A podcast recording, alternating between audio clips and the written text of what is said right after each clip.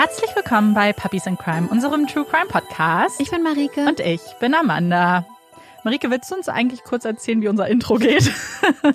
Wir haben gerade festgestellt, dass ich weder weiß, wie unser Intro geht, noch wie unser Outro funktioniert, was man auch immer wieder merkt, beziehungsweise ihr merkt es nicht, weil wir es rausschneiden, weil ich immer meinen Einsatz verpasse, auch bei der Puppy Break übrigens. Und wir haben gerade festgestellt, dass ich selbst, wenn man mir sagen würde, gib mir, wir geben dir jetzt 1000 Euro, wenn du es richtig hinkriegst, dass ich das wahrscheinlich nicht könnte. Ja, es ist äh, ganz putzig. Ist ganz traurig. Ja, auch. Also wenn wir jemals, wenn es eine Quizshow über uns gibt, dann machen wir lieber nicht mit. Nee, also Amanda kann, glaube ich, ganz gut mitmachen. Ich sollte lieber nicht. Ich Ja. sollte mich dann verstecken. Wobei, ja, das Intro kann ich logischerweise, weil ich es immer sage. Aber ja, bei so anderen Details wird es mir vielleicht auch schwer fallen. Auf jeden Fall sind wir jetzt wieder im Studio und haben ganz leckere Zimtdonuts und Chai-Donuts und ganz viel leckeres Essen. Amanda hat heute, soweit ich das verstanden habe, einen etwas längeren Fall vorbereitet. Also Mhm. lehnt euch zurück oder macht euch auf den Weg ins Grüne, kuschelt euch ein. Ja, schnappt euch was zu trinken. Und als ganz kleine Erinnerung, weil wir wissen ja, manchmal hören uns ja auch Leute ähm, gerade neu und fangen mit der neuesten Folge an. Und als kleine Erinnerung an alle, die neu sind. Unsere Triggerwarnungen findet ihr in der Folgenbeschreibung. Das heißt, wir sprechen sie grundsätzlich nicht an. Schaut aber auf jeden Fall mal vorbei, wenn es Themen gibt, die euch triggern. Sage ich jetzt auch bewusst vor dieser Folge. Kleine Schritte über dem Asphalt. Ein Fuß vor den anderen, immer geradeaus. Im stets gleichen Rhythmus, immer weiter den Berg hoch. Dann werden die Schritte schneller. Immer schneller, immer hastiger bewegt sich der Körper eines Kindes. Mist, denkt JC. Sie muss sich beeilen, sie muss schneller laufen. Ihre Beine verlieren den Rhythmus und so auch ihr Herz. Es pocht unregelmäßig und wie die kleinen Schritte wird der Herzschlag immer schneller. Es ist der Morgen des 10. Juni 1991, als JC Lee Dugard ihre Augen öffnet. Die Sonnenstrahlen, die sich durch die Vorhänge an ihrem Fenster drängeln, sind wie ungebetene Gäste. Am liebsten würde JC sie wieder vertreiben. Sie will nicht aufstehen. Warum kann nicht Sonntag sein? Warum ist es schon Montag? Der bekanntlich schlimmste Wochentag überhaupt. Sie geht gerne zur Schule, daran liegt es nicht. Aber viel lieber hätte sie noch mehr Zeit mit ihrer Mutter und ihrer kleinen Schwester verbracht. Auf Karl kann sie verzichten. Aber ihre Mutter, die hätte sie wieder mehr für sich. So wie früher, als es nur die zwei gab. JC und sie. Die Haustür fällt ins Schloss und JC wird es schlagartig bewusst. Sie hat es vergessen. Sie hat es wirklich vergessen. Und dabei hatte sie es ihr gestern Nacht doch versprochen. Hoch und heilig, Indianer-Ehrenwort. Aber sie hat es vergessen. Vergessen, ihr einen Kuss zu geben, bevor sie zur Arbeit geht. Na gut, heute Abend würden sich die zwei ja wiedersehen. Dann müsste die Umarmung und der Kuss aber doppelt so lang sein. Und sie würde sie natürlich daran erinnern, dass sie ihr Versprechen gebrochen hat. JC setzt sich auf und starrt in die Leere. Das Klingeln ihres Weckers ignoriert sie für einen kleinen Augenblick. Noch fünf Minuten, denkt sie. Aber aus fünf werden sechs und aus sechs werden sieben. Bis sie wirklich aufstehen muss.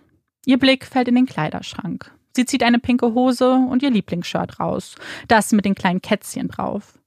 Wo ist der Ring, den sie letztens auf dem Schulflohmarkt gekauft hat? Hat sie ihn verloren? Dabei wollte sie ihn doch so gerne heute tragen.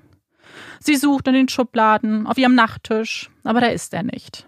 Na gut, dann muss es ein anderer Ring werden. Sie hat keine Zeit mehr. Ihr Blick fällt auf den silbernen Ring mit dem Schmetterling. Den hatte ihr ihre Mutter zum siebten Geburtstag geschenkt. Es fühlt sich wie eine halbe Ewigkeit an, und doch sind es eigentlich nur vier Jahre. Aber die letzten vier Jahre haben viel verändert in ihrem Leben. Eigentlich ist so gar nichts mehr wie damals. Das zeigt auch der Ring, der immer enger wurde und den sie jetzt nur noch am kleinen Finger tragen kann. Die elfjährige JC hat wenig mit ihrem siebenjährigen Ich gemeinsam. Oh je, jetzt ist sie wirklich spät dran. Mit schnellen Schritten geht sie in den Flur, steckt den Kopf in das Kinderzimmer ihrer kleinen Schwester und hört dort nur das glückliche Glucksen des Babys. Tschüss, kleine Shayna, bis später, flüstert sie. In der Küche macht sich JC eine Schüssel Haferflocken mit Pfirsich. Es ist 6.30 Uhr. Wenn sie den Bus noch bekommen möchte, dann muss sie jetzt eigentlich aus dem Haus. Sie schlingt die Portion runter, wischt sich den Mund ab und schnappt sich ihren Rucksack. Zum Glück hat Karl nicht gesehen, wie sie gerade gegessen hat. Er schimpft immer mit ihr, weil sie keine Tischmanieren hat, sagt er. Das hätte ihn sicherlich auf die Palme gebracht. Einmal war er so wütend, da hat er ihr Abendessen weggenommen und sie vor einen Spiegel gesetzt. Sie sollte selbst mal sehen, was das für ein grausiger Anblick ist. Die Tür fällt zu und JC geht mit schnellen Schritten in Richtung Bushaltestelle.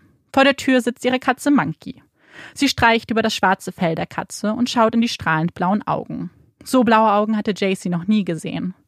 Sie wollte die Katze eigentlich Saphir nennen, aber Karl hatte gesagt, es ist ein doofer Name. Er würde sie Monkey nennen.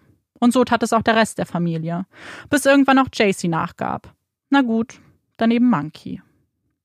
Mit kleinen Schritten über dem Asphalt geht JC in Richtung Bushaltestelle. Sie denkt an die Schule und ihre Freundinnen. Sie freut sich. Sie geht gerne zur Schule. Sie mag ihre Lehrer, die Fächer. Ihr gefällt es, jedes Mal was Neues zu erlernen. Die Schritte werden immer schneller. Sie muss noch den steilen Hügel hoch. Das ist anstrengend. Ihr Herz pocht. Aber auf keinen Fall darf sie den Bus verpassen. Das ist keine Option. Und so legt sie noch einen Zahn zu. Sie darf den Bus nicht verpassen, denn sonst muss Carl sie fahren. Und das will sie nicht. Carl ist Jaycees Stiefvater. Er lernt ihre Mutter kennen, als die beiden noch in Orange County lebten. Jaycee gefiel es dort. Es war warm, das Meer direkt um die Ecke.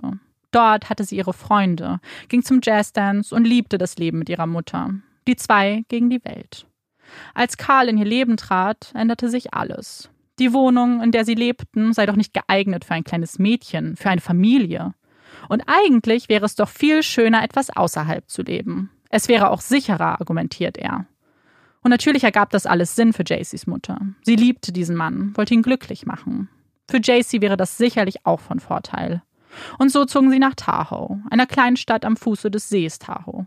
Es sind malerische Landschaften, Berge, Wälder, die im Winter von Schnee bedeckt sind, wie Puderzucker. Sie sind nun weit entfernt vom Meer, vom warmen Klima. Hier sind die Winter kalt. Und Karl behielt recht. Hier ist es sicherer. Hier kann JC Fahrrad auf der Straße fahren, ohne Angst haben zu müssen, vom Verkehr überrollt zu werden. Hier geht sie mit Pfadfindern von Tür zu Tür und verkauft Kekse. Hier gibt es Pferdehöfe, auf denen eigentlich alles perfekt scheint. Und JC liebt Pferde. So oft sie nur kann, besucht sie den Hof, auf dem Karls Schwester ihr Pferd hat. Sie mag ihre neue Tante. Und die wiederum scheint auch sie zu mögen. Überraschend für die kleine JC, die von Karl so gar keine Liebe erfährt. Immer mäkelt er an ihr rum, kritisiert sie für jedes Verhalten. Als dann noch Shayna geboren wird, sein leibliches Kind, macht er kein Hehl daraus, wer seine richtige Tochter ist und wer nur die Last der Familie. Shayna wird umsorgt, betüdelt, in Watte gepackt. JC hingegen muss zur Schule laufen, weil er denkt, das wäre in ihrem Alter doch ganz normal. Man könnte annehmen, dass dies einen Keil zwischen die zwei Schwestern treibt. Aber so ist es nicht. JC liebt ihre kleine Schwester abgöttisch. Sie ist völlig fanat in das kleine Baby, kann es kaum erwarten, dass sie älter wird und die beiden zusammen Barbie spielen können. Gestern Nacht hatte sie mit ihr gespielt, während ihre Mutter Wäsche zusammenlegte. Sie hat ihr neue Tricks beigebracht, die sie zum Lachen bringen. Sie liebt das Lachen ihrer kleinen Schwester, die Glückseligkeit, die pure, unverfälschte Freude, die das kleine Wesen ausstrahlt. Es ist ihr egal, dass Karl sie lieber hat. Sie liebt Shayna. Daran könnte er nichts ändern. Wo war Karl heute Morgen eigentlich? Im Hause hatte sie ihn nicht gesehen. Er hat auch nicht geantwortet, als sie Tschüss gerufen hat.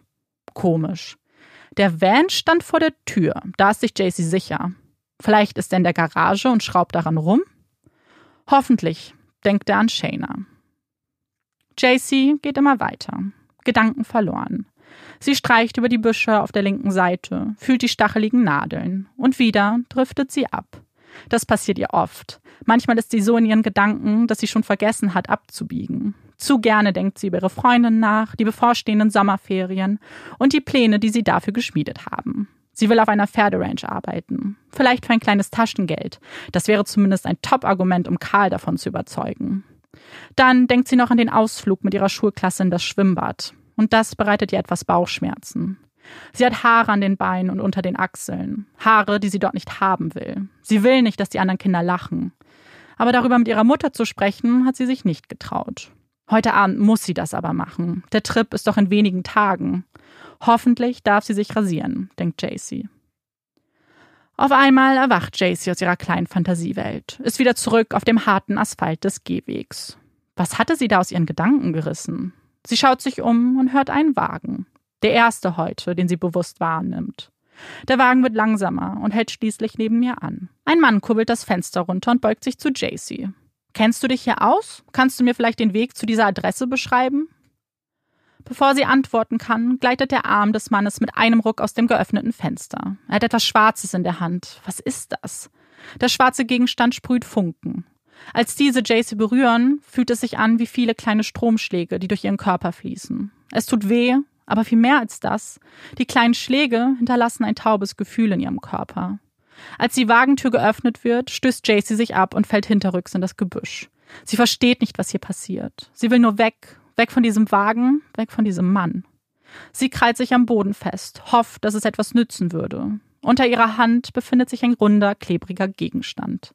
Sie weiß nicht, was sie dort festhält. Sie weiß nur eins. Das ist ihre letzte Hoffnung. Was auch immer sie hier festhält, ist ihre einzige Waffe, das einzige, was ihr bleibt. Der Mann hebt ihren kindlichen Körper mit einem Satz hoch. Egal wie schwer sie sich macht, egal wie sehr sie an dem Gebüsch klammert, für ihn ist es ein leichtes. Und dann noch einmal der Stromschlag, der durch ihren ganzen Körper fließt. Er öffnet den Wagen und legt sie den Fußraum der Rückbank. Dann legt er eine Decke über sie. JC weint. Warum funktioniert mein Körper nicht mehr? Warum kann ich mich nicht bewegen? Sie schaut an sich runter. Sie hat sich in die Hose gemacht. Sie will nicht hier sein. Sie will nach Hause. Sie will in ihr Bett. Sie will einen Kuss von ihrer Mama. Will mit ihrer Schwester spielen. Sie hat Angst. Ihr ist übel. Am liebsten würde sie sich übergeben. Aber sie weiß, dass das gefährlich sein kann. Sie könnte daran ersticken und das will sie nicht. Es ist so heiß. Ihr ist so verdammt heiß. Kann er bitte die Decke von ihr nehmen? Sie glaubt zu verbrennen. Bitte. Warum kann sie nicht einfach nach Hause? Als Jaycee etwas ruhiger wird, hört sie die Stimme des Mannes. Und dann noch eine Stimme. Er ist nicht alleine. Aber wer ist das? Und worüber sprechen sie? Sie kann sie nicht verstehen. Übermannt von der Angst, von dem Schrecken des Erlebten, schließt Jaycee ihre Augen. Sie kann nicht mehr. Ihr Körper kann nicht mehr. Als sie die Augen wieder öffnet, spürt sie einen stechenden Schmerz. Ihr Kopf tut weh. Ihr ist schwindelig. Die Gedanken sind nicht mehr so vernebelt wie zuvor, und auch ihren Körper kann sie wieder bewegen. Aber noch immer ist sie gehüllt in die Dunkelheit der auf ihr liegenden Decke. Und noch immer fragt sie sich, was hier eigentlich passiert ist. Warum? Warum sie? Der Wagen bleibt abrupt stehen. Der Mann beginnt zu flüstern. Jaycee konzentriert sich so gut sie kann, aber sie kann ihn nicht verstehen. Er spricht da doch mit jemandem. Warum hilft ihr die zweite Person nicht? Warum hilft ihr niemand? Sie will nach Hause, nur noch nach Hause. Und dann spürt sie wieder die Hände, die sie in diese Situation gebracht haben. Die Hände des Mannes, die ein unschuldiges Mädchen auf dem Schulweg entführten. Sie heben sie aus dem Wagen, schieben sie nach vorne. Und dann hört sie die Stimme ganz deutlich. Er spricht zu ihr. Du musst ruhig bleiben, dann passiert dir nichts. Bleib ganz ruhig. Ansonsten hetzt sich die Hunde auf dich. Die sind aggressiv. JC liebt Hunde, hat ihre Mutter immerzu angefleht, ihr einen Welpen als Haustier zu erlauben. Aber immer wieder bekam sie die gleiche Antwort zu hören. Nein. Und so sehr JC Hunde liebt, so sehr hat sie auch Angst. Sie will nicht, dass die aggressiven Hunde dieses bösen Mannes auf sie losgelassen werden. Das ist ja wie in einem Albtraum. Dabei hatte JC nur wenige Albträume in ihrem Leben. Einmal hat sie von E.T. geträumt, nachdem sie den Film gesehen hat. Er war böse auf sie und starrte sie immerzu mit seinen großen Augen an. Das, was hier mit ihr geschah, war schlimmer als jeder Albtraum, den sie je hätte haben können. Sie geht mit kleinen Schritten nach vorne, noch immer umhüllt von der Decke, weil sie weiß nicht, wohin sie tritt. Ein Fuß setzt sie vor den nächsten, weiß nicht, was sie zu erwarten hat, was eigentlich mit ihr geschehen soll. Im Haus angekommen, zieht der Mann ihr die Decke vom Kopf. Sie blinzelt, muss ihre Augen erst an die Helligkeit gewöhnen. Und dann fällt ihr Blick auf ihn, wie er vor ihr steht. Immer noch dieses schwarze Ding in der Hand, was so komische Geräusche macht. Er ist groß und dünn, hat blaue Augen und kurze braune Haare. Seine Haut ist gebräunt, aber sie sieht gar nicht gesund aus. Irgendwie ledrig, wie wenn man viel zu viel Zeit damit verbringt, am Meer zu liegen und sich zu sonnen. Eigentlich scheint er ein ganz normaler Mann zu sein, denkt Jaycee. Aber warum würde ein normaler Mann so etwas tun? Nein, sie weiß, er ist nicht normal. Er ist kein guter Mensch. Sowas würde kein guter Mensch machen. Oder? Würde jemand, der gut ist, einem kleinen Mädchen so einen Schrecken einjagen? Wir gehen jetzt ins Badezimmer. Seine Stimme beendet ihre Gedanken. Sie folgt ihm wortlos. Was sonst sollte sie tun? Sie musste ihm gehorchen, musste ihm folgen. Ansonsten würden die Hunde kommen. Das hatte er doch gesagt. Im Badezimmer schaut er sie auffordernd an. Zieh dich aus. Aber Jaycee möchte das nicht. Sie möchte sich nicht vor einem fremden Mann ausziehen. Das ist doch nicht richtig. Sie schüttelt den Kopf, versucht mit jeder Faser ihres Körpers nicht zu weinen, nicht zusammenzubrechen. Sie muss nur tun, was er sagt, dann wird alles vorbei sein. Dann kann sie zurück zu ihrer Mutter, zu Shayna, ja selbst zu Karl. Was würde sie dafür tun, bei ihnen zu sein? Selbst eine Moralpredigt von ihm würde sie sich jetzt nur allzu gerne anhören. Überall, nur nicht hier. Der Mann zeigt auf ihre Hose. Na, wir müssen dich doch sauber machen. Wenn du es nicht tust, dann zieh ich dich aus. Als es vorhin passierte, da spürte JC gar nichts. Kein Scham, kein Ekel, keine Wut. Aber jetzt, wo sie auf ihre durchnässte Hose schaut, schämt sie sich. Mit elf sollte ihr das doch nicht mehr passieren. Also zieht sie sich aus. Erst die pinke Hose, dann das Shirt mit der kleinen Katze, ihre Unterhose, bis sie nackt vor ihm steht. Noch immer fließt keine Träne. Es sind innere Schreie, innere Verzweiflung, aber nach außen wirkt sie ruhig. Als er beginnt, sich ebenfalls zu entkleiden, schaut sie weg. So macht man das doch. Wenn sich Erwachsene ausziehen, dann guckt man nicht hin. Sie brauchen Privatsphäre, hatte man ihr erklärt. Aber dieser Mann schien das nicht zu wollen, wollte, dass sie jedes bisschen Haut gründlich begutachtet. Er wollte keine Privatsphäre. Er wollte gesehen werden. Und das machte ihr Angst. Das kann kein guter Mann sein. Sie reibt den Ring an ihrem kleinen Finger. Sie ist froh, dass sie nicht ausziehen musste. Es ist ein Stückchen ihrer Mutter, das ihr jetzt beisteht, ihr zeigt, dass sie nicht ganz alleine ist. Hast du einen Mann schon mal nackt gesehen? Jacy schüttelt den Kopf. Sie hat nicht und sie will nicht. Sie will die Dinge nicht tun, die er von ihr verlangt. Sie will ihn da unten nicht anfassen. Sie will nicht mit ihm zusammen unter die Dusche. Sie will nicht, dass er sie da unten rasiert. Nur wenige Stunden zuvor war genau das ihr Hauptgedanke. Darf ich mich rasieren? Jetzt wünscht sie sich jedes einzelne Härchen zurück. Die Verzweiflung, sie kann nicht mehr innen verborgen bleiben. Sie schafft es nicht. Wie ein Wasserfall sprudelt alles aus ihr raus. Sie bricht unter Tränen zusammen, schnappt nach Luft und kann sich nicht beruhigen. Die heißen Tränen treffen auf ihre kalten Wangen. Ihr ganzer Körper ist kalt, innen wie außen. Der Mann geht einen Schritt auf sie zu, nimmt sie in den Arm und sagt, es ist alles gut, heute machen wir nicht mehr. Die Umarmung beruhigt das verstörte Mädchen. Er ist ein seltsamer Mann, doch er ist auch der einzige Mensch in ihrer Nähe, die einzige Person, die ihr beisteht. Also entscheidet sie sich, diese Geste anzunehmen. Sie anzunehmen, um nicht zu zerbrechen. Nachdem sie sich etwas beruhigt hat, wird ihr wieder die Decke über den Kopf gestülpt. Sie sieht nur die Füße des Mannes und wieder entscheidet sie sich, ihm zu folgen. Treppenstufe für Treppenstufe. Und dann verlassen sie das Haus. Es wird kalt, der Wind weht und sie ist nackt. Sie zittert. Vor Kälte oder vor Angst. Ihre nackten Füße gehen erst über Beton und dann Dreck. Sie spürt kleine Steinchen unter ihren Füßen. Sie hört das Knirschen bei jeder Bewegung. Dann das Quietschen eines Tors. Die kleinen Steinchen werden wieder zu Beton. Noch eine Treppenstufe und dann spürt sie Teppich unter den Füßen. Es ist keiner dieser flauschigen Teppiche, die ihre Zehen kitzeln würden. Es sind kurze, borstige Haare. Es ist nicht gemütlich. Er nimmt die Decke von ihrem Kopf und zeigt auf den Boden. Dort liegen Decken, unterschiedliche Muster. Hier kannst du schlafen. Als Jacy die Worte hört, stellt sie fest, wie müde sie eigentlich ist. Ihr ganzer Körper schmerzt, die Augen kann sie kaum aufhalten. Und noch immer zittert sie ein wenig. Ihr ist kalt. Sie nickt und legt sich auf den Boden. Vielleicht würde sie ja bald aus diesem Albtraum erwachen. Aber der Mann fährt fort. Ich muss dir Handschellen anlegen. Aber keine Sorge, es sind keine einfachen Handschellen. Es sind die mit Fell. Ich dachte, das wäre etwas angenehmer. Nein, bitte nicht. Ich lauf nicht weg, versprochen. Aber ihr Flehen, die Schreie, die Tränen, sie erweichen den Mann nicht. Ich vertraue dir noch nicht, sagt er, während er die Arme hinter dem Rücken zusammenschnallt.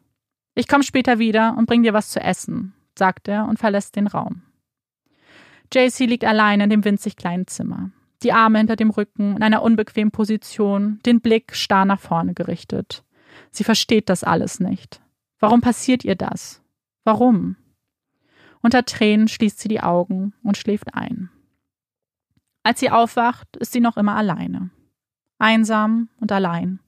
Das Zimmer hat ein kleines Fenster, das mit Handtüchern abgedeckt ist. Es ist dunkel, aber ein kleines Licht scheint durch, bis zu Jens Zimmer. Ist das der Mond? Sie versucht sich aufzurichten, aber es gelingt ihr nicht. Die Handschellen machen es unmöglich. Sie würde so gerne den Mond anschauen. Das haben sie und ihre Mutter sonst gemeinsam gemacht. Sie haben diskutiert, was besser sei, ein Halb- oder Vollmond. Sie mag den Vollmond lieber. Aber jetzt gerade wäre ihr das egal. Irgendein Mond. Irgendetwas, das sie an ihre Familie erinnert. Etwas, das ihr beisteht, sie nicht alleine lässt, in diesem winzig kleinen, dunklen Raum. Als sie das nächste Mal die Augen öffnet, ist der Mond verschwunden. Es ist nur die Sonne, die seinen Platz einnimmt, ihre Strahlen durch die Fenster schickt. Es ist warm, viel zu warm, denkt sich Jaycee. Wie spät ist es wohl? Wie lange hat sie geschlafen? Sie schaut auf das Fenster. Die Sonne erhitzt den Raum. Es ist wahnsinnig heiß. Würde er wiederkommen? Er hatte doch gesagt, er würde wiederkommen und ihr was zu essen bringen. Was würde sie jetzt für ein Glas Wasser tun? Die Schweißperlen laufen ihr über das Gesicht. Und er kommt zurück. Die nächsten Tage bringt er ihr Burger und Limo. Wenn er ihr das Essen bringt, dann nimmt er ihr die Handschellen ab. Für Jaycee sind das die kleinen Glücksmomente. Sie kann sich frei bewegen, sich die wunden Stellen an den Handgelenken reiben. Er bringt sie zum Lachen, erzählt ihr lustige Geschichten in den unterschiedlichsten Akzenten. Während sie da sitzt, an dem Strohhalm ihrer Limo zieht und ihm zuhört, da ist alles gut. Er kümmert sich um sie, hat ihr einen Ventilator besorgt, der der Hitze Abhilfe schaffen soll. Sie freut sich auf diese Momente. Sie freut sich, wenn er durch die Tür kommt. Denn dann ist sie nicht alleine. Dann kann sie was anderes tun, außer schlafen. Sie schläft viel in diesen Tagen. Denn wach zu sein, das hält sie nicht aus. Alleine mit ihren Gedanken, mit den Fragen, mit den Erinnerungen an ihre Familie. Was sie wohl machen? Ob sie sich Sorgen machen? Karl bestimmt nicht. Aber ihre Mutter? Diese Fragen möchte sie sich nicht mehr stellen. Lieber macht sie die Augen zu und schläft. Wartet auf das bekannte Quietschen des Tors, das sich öffnet, wenn er kommt. Eine Woche ist vergangen. Als Jaycee an diesem Morgen ihre Augen öffnet, spürt sie die Leere in ihrem Magen. Sie hat Hunger. Wann hatte sie das letzte Mal gegessen? Sie erinnert sich nicht mehr. Hat oft versucht, die Tage anhand seiner Besuche zu zählen, aber sie kam immer durcheinander. Ihr Magen knurrt. Hoffentlich kommt er heute. Mit dem leeren Magen kann sie nicht schlafen. Und wach bleiben, einfach da liegen, mit den Händen hinter dem Rücken, das will sie auf keinen Fall. Das Tor quietscht und Jaycee ist erleichtert. Als er die Tür betritt, mit einem Getränk in der Hand, lächelt sie ihn freudestrahlend an. Sie weiß nicht wieso, aber sie weiß, dass es besser ist, nett zu ihm zu sein. Das sagt ihr ihr Instinkt. Ich habe einen Milkshake mitgebracht. Den bekommst du, wenn wir fertig sind. Womit fertig? Wovon redet er? Der Hunger ist wie weggeblasen. Sie spürt nicht mehr die Leere im Magen. Sie spürt dieses dumpfe, schlimme Gefühl. Wie ein Stein, der ganz schwer im Magen liegt und einfach nicht verschwinden will. Was passiert nun mit ihr? Sie beginnt zu weinen und er legt ihr die Hand auf die Schulter, erklärt ihr, was er gleich tun wird, während er sich entkleidet. Sie will, dass er aufhört. Er soll sich nicht ausziehen, er soll aufhören zu erklären. Er soll gehen und nicht mehr zurückkommen. Aber er denkt nicht daran.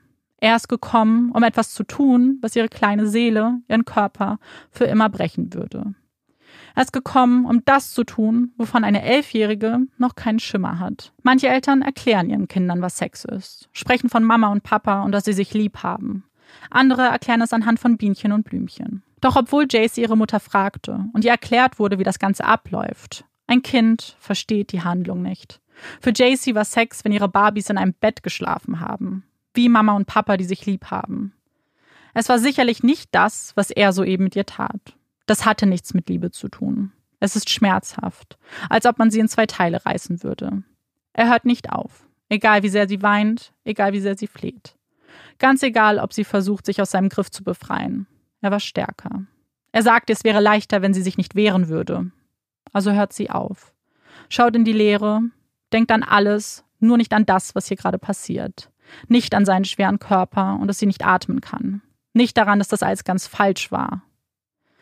Bis er aufhört, sich aufrichtet, ihr ein sauberes Handtuch reicht und fragt, ob alles okay ist. Sie kann nichts sagen. Sie kann ihn nicht anschreien und rufen rein, gar nichts ist okay. Sie ist verängstigt, schaut in ihrem Körper runter und sieht das Blut. Was ist das? Ist das normal? Er winkt nur ab. Sie soll sich keine Sorgen machen. Als er den Raum an diesem Tag verlässt, schaut Jaycee auf ihren Milkshake. Sie will ihn nicht. Sie will nur schlafen, die Augen zumachen und nicht mehr darüber nachdenken. Nicht darüber nachdenken, was passiert ist oder was noch passieren wird. Der nächste Tag. Er steckt seinen Kopf durch die Tür und schaut Jaycee an. Es tut ihm leid, was da passiert ist. Wenn sie brav ist, dann würde er ihr jetzt die Handschellen abnehmen. Sie nickt. Sie freut sich darüber. Endlich könnte sie dann in einer bequemen Position schlafen. Es wäre dann auch nicht mehr so schwer, in den Eimer zu machen, der ihre Toilette ist. Sie lächelt ihn an. Vielleicht ist er ja doch nicht so übel. Ich meine, er hat sich entschuldigt. Und auch die nächsten Tage verbringt er mit ihr, singt ihr Lieder vor, während er auf der Gitarre spielt. Er ist Musiker, erklärt er ihr. Er schreibe seine eigenen Songs. Sie kommt JC irgendwie bekannt vor, aber er versichert ihr, die seien alle von ihm. Er wird ganz groß rauskommen irgendwann. Sie stimmt ihm zu. Ja, ganz sicher würde er das. Wenn er da sitzt, mit ihr spricht, ihr vorsingt, dann ist das nicht der gleiche Mann, der kommt, um sie zu vergewaltigen. Wenn sie das Tor quietschen hört, dann denkt sie, hoffentlich kommt er nicht deswegen. Dann versucht sie besonders nett zu ihm zu sein. Und meistens klappt das auch. Aber nicht immer. Manchmal tut er es dann trotzdem, egal wie nett sie war. Und dann driftet sie ab. Das hat sie gelernt. Wenn es vorbei ist, dann schaut er sie traurig an. Er sagt, er will das nicht tun, aber sie helfe ihm mit seinem Problem. Was das für ein Problem sein soll, versteht Jaycee nicht. Aber sie denkt, besser trifft es sie als jemand anderen. Wenn sie ihm wirklich hilft, dann ist es vielleicht gut so. Sie ist so einsam, so allein in diesem Raum.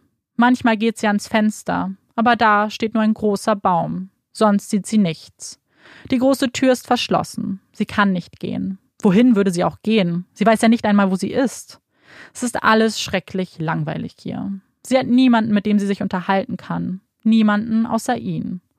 Und dann ist da wieder die Freude, wenn das Tor quietscht. Dann singen sie wieder, unterhalten sich, er bringt ihr Geschenke, einen kleinen Fernseher und eine Katze, damit sie nicht mehr so alleine ist.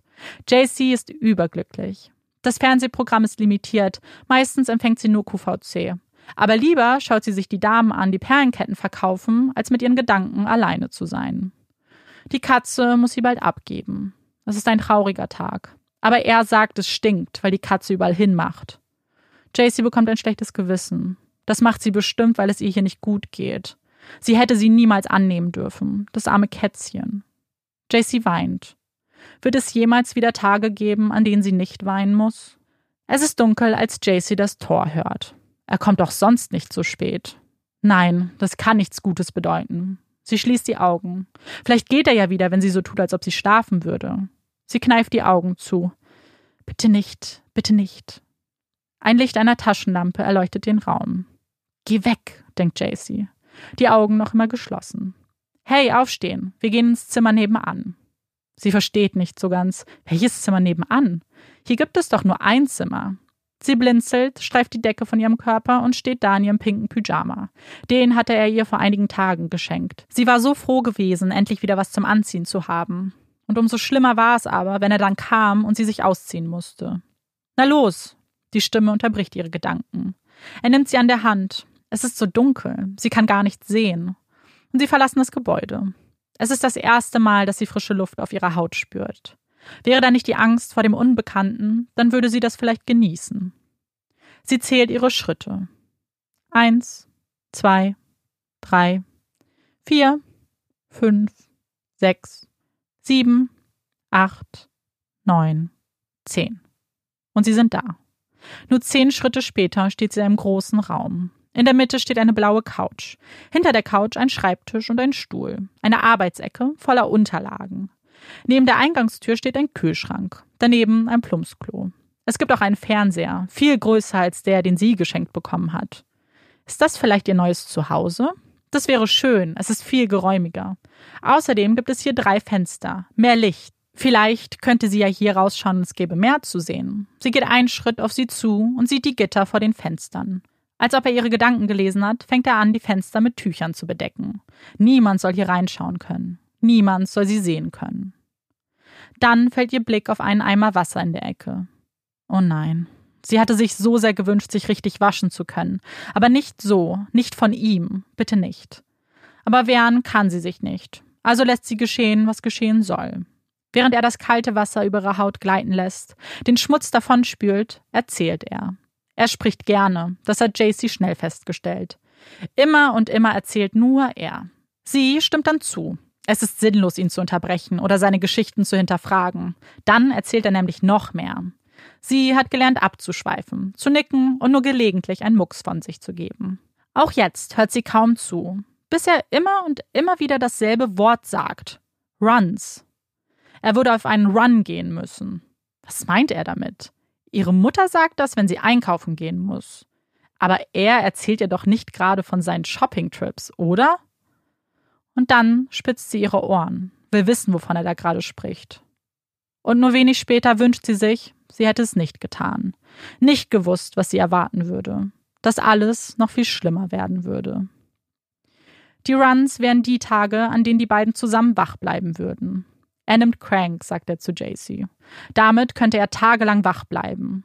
Und diese Tage würden sporadisch auftreten, je nachdem, wann er wieder möchte und wie lange es anhält. Fast stolz erzählt er ihr, dass er viel mehr Crank einnehmen kann als alle anderen da draußen. Die meisten würden bei seiner Dosis draufgehen, aber er, er braucht das nun mal, sonst merkt er ja gar nichts. Aber was hat sie damit zu tun? Na gut, dann soll er dieses Zeug einnehmen. Aber warum muss sie wach bleiben? Die Antwort auf diese Frage ist in ihrer Grausamkeit nicht zu beschreiben. Sie müsse wach bleiben, weil er die Tage dann nutzt, um seine Fantasien auszuleben. Er würde ihr enge Kleidung anziehen, er würde sie schminken, dann würden sie weiterschauen, je nachdem, worauf er Lust hat. Heute wäre der erste Run. JC schüttelt den Kopf. Sie will das alles nicht. Sie will nicht wissen, was das bedeutet. Sie will das nicht erleben. Aber er zückt nur das schwarze Gerät mit den Funken. Du darfst nicht weinen dabei. Das zerstört die Fantasie. Aber wie kann sie aufhören zu weinen? Wie kann sie aufhören zu leiden, wenn das doch alles ist, was sie jetzt gerade spürt? Wie kann ein Mensch ihr Lieder vorsingen, mit ihr lachen und dann wollen, dass sie sich enge Kleider anzieht, sein Penis berührt und seine Fantasien erfüllen muss? Stundenlang tut sie, was er will, setzt sich in unterschiedliche Positionen, tut, was er verlangt. Er schaltet den Fernseher an, er sucht nach Mädchen in Shorts, erklärt er ihr. Er habe ein Problem, ein Sexproblem, und sie helfe ihm dabei. Deswegen hat er sie geholt. Sie muss ihm helfen. Und sie begreift, ja, das muss sie. Er legt sie auf den Rücken und sagt, ich werde nun schmutzige Wörter sagen. Hab keine Angst. Er nennt sie Stampe, Hure, erklärt ihr, er würde sie zur besten Sexsklavin machen. Und wenn sie nicht gehorche, dann würde er sie einfach verschenken an die anderen Männer da draußen. Männer, die noch viel schlimmer sind als er, die sie in Käfigen halten würden. Als er fertig ist, kann sie die Tränen dann doch nicht zurückhalten. Er nimmt sie in den Arm. Hey, ich bin immer noch der gleiche. Du hilfst mir. Du hilfst mir mit meiner Krankheit.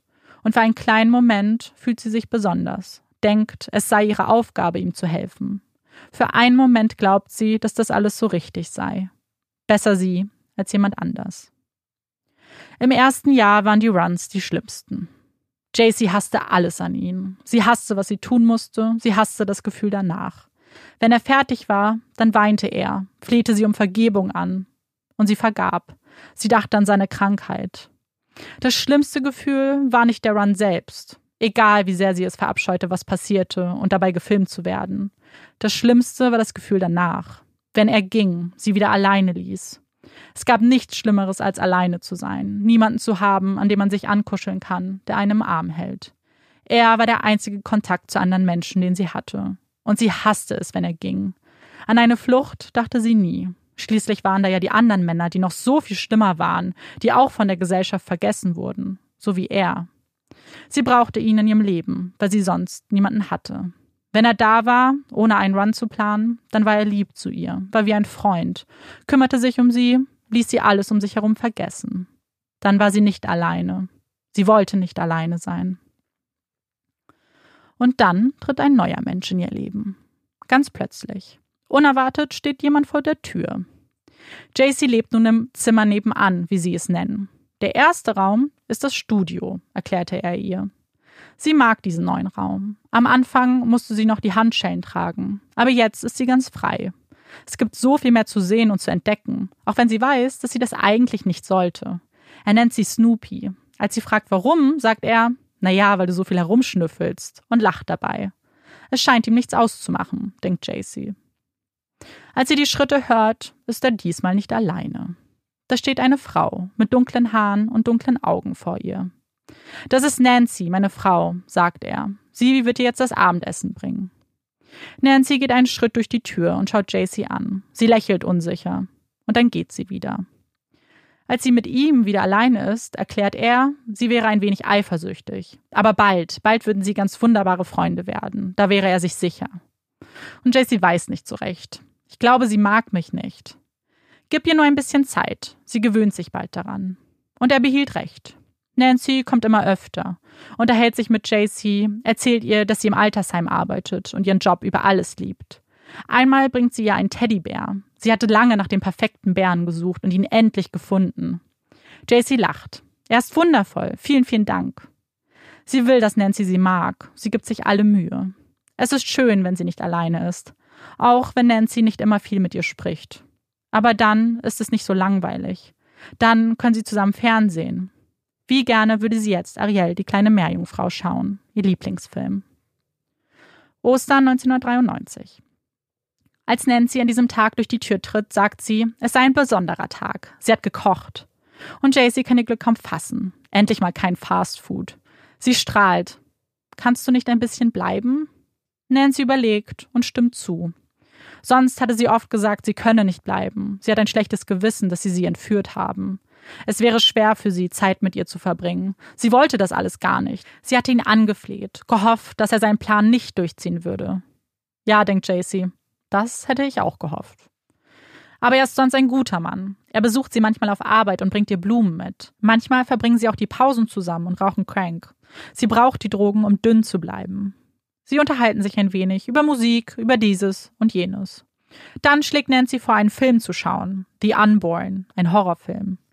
JC will eigentlich nichts Gruseliges schauen. Aber sie will ja, dass Nancy sie mag. Und sie will, dass sie da bleibt. Also schauen sie sich den Film doch an. Aber richtig hingucken mag Jaycee nicht. Sie schweift ab. Wo ist er eigentlich? Er war schon ein paar Tage nicht mehr hier. Das ist komisch. Soll sie Nancy fragen? Oder wäre das unklug? Sie entscheidet sich, es zu versuchen. Und Nancy's Blick wird traurig. Er ist bei Freunden auf einer Insel. Er kommt erst in einem Monat zurück. Jaycee kann das gar nicht glauben. Ein Monat ohne Runs? Das ist unglaublich. Aber dann sieht sie wieder Nancy's Blick und entscheidet sich für ein neutrales. Ach so. Als er wenige Wochen später wieder vor Jaycee steht, spürt sie Freude in ihr aufsteigen. Er hat ihr gefehlt. Mit Nancy ist es schwierig, sich zu unterhalten. Sie weint viel. Sie kann sie auch nicht richtig einschätzen. Ihn hingegen kennt sie, weiß, wie sie mit ihm umgehen muss, kennt seine Launen. Außerdem bringt er sie zum Lachen. Als sie ihn sieht, fällt ihr Blick auf seinen Knöchel. Da hängt etwas. Ein kleines Gerät. JC weiß lange Zeit nicht, wer sie da entführt hat, kennt seinen Namen nicht, hört ihn zum ersten Mal aus Nancys Mund. Der Mann heißt Philip Garrido und er ist kein unbeschriebenes Blatt. Philip Garrido wurde am 5. April 1951 in Pittsburgh, Kalifornien geboren. 1972 steht er das erste Mal vor Gericht, weil er eine 14-Jährige missbraucht haben soll. Das Verfahren wird eingestellt, nachdem sie selbst die Aussage verweigert. 1976 wird er wieder festgenommen. Er vergewaltigte und entführte die 25-jährige Catherine Galloway. Nach mehreren Stunden wurden Polizeibeamte auf seinen Wagen aufmerksam und nahmen ihn fest. Vor Gericht gab er außerdem zu, auf Schulhöfen gewartet zu haben und dort Kinder gefilmt zu haben. Er wird zu einer 50-jährigen Haftstrafe verurteilt, die er zunächst in Kansas absitzt. Dort lernt er Nancy kennen, die im Gefängnis ihren Onkel besucht. Die beiden verlieben sich ineinander und halten ab diesem Tag an Kontakt. Um seine Haft auch in Nevada anzutreten, wird er letztlich dort untergebracht. 1988 wird er dann auf Bewährung entlassen. Zwölf Jahre nach dem Urteilsspruch, drei Jahre vor der Entführung von JC. Eigentlich sollte seine Bewährung unter strengen Auflagen erfolgen, mit regelmäßigen Besuchen seines Bewährungshelfers. Aber irgendwann rutscht er durch das Netz dieses Systems, geriet in Vergessenheit Erst als man Drogen in seinem Wagen fand, erschien er wieder auf dem Radar der Justiz. Aber nur für kurze Zeit. Er musste einen Monat in Haft verbringen, da gegen Auflagen verstoßen hat.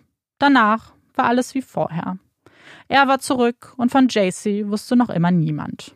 Sie war noch immer einsam und allein.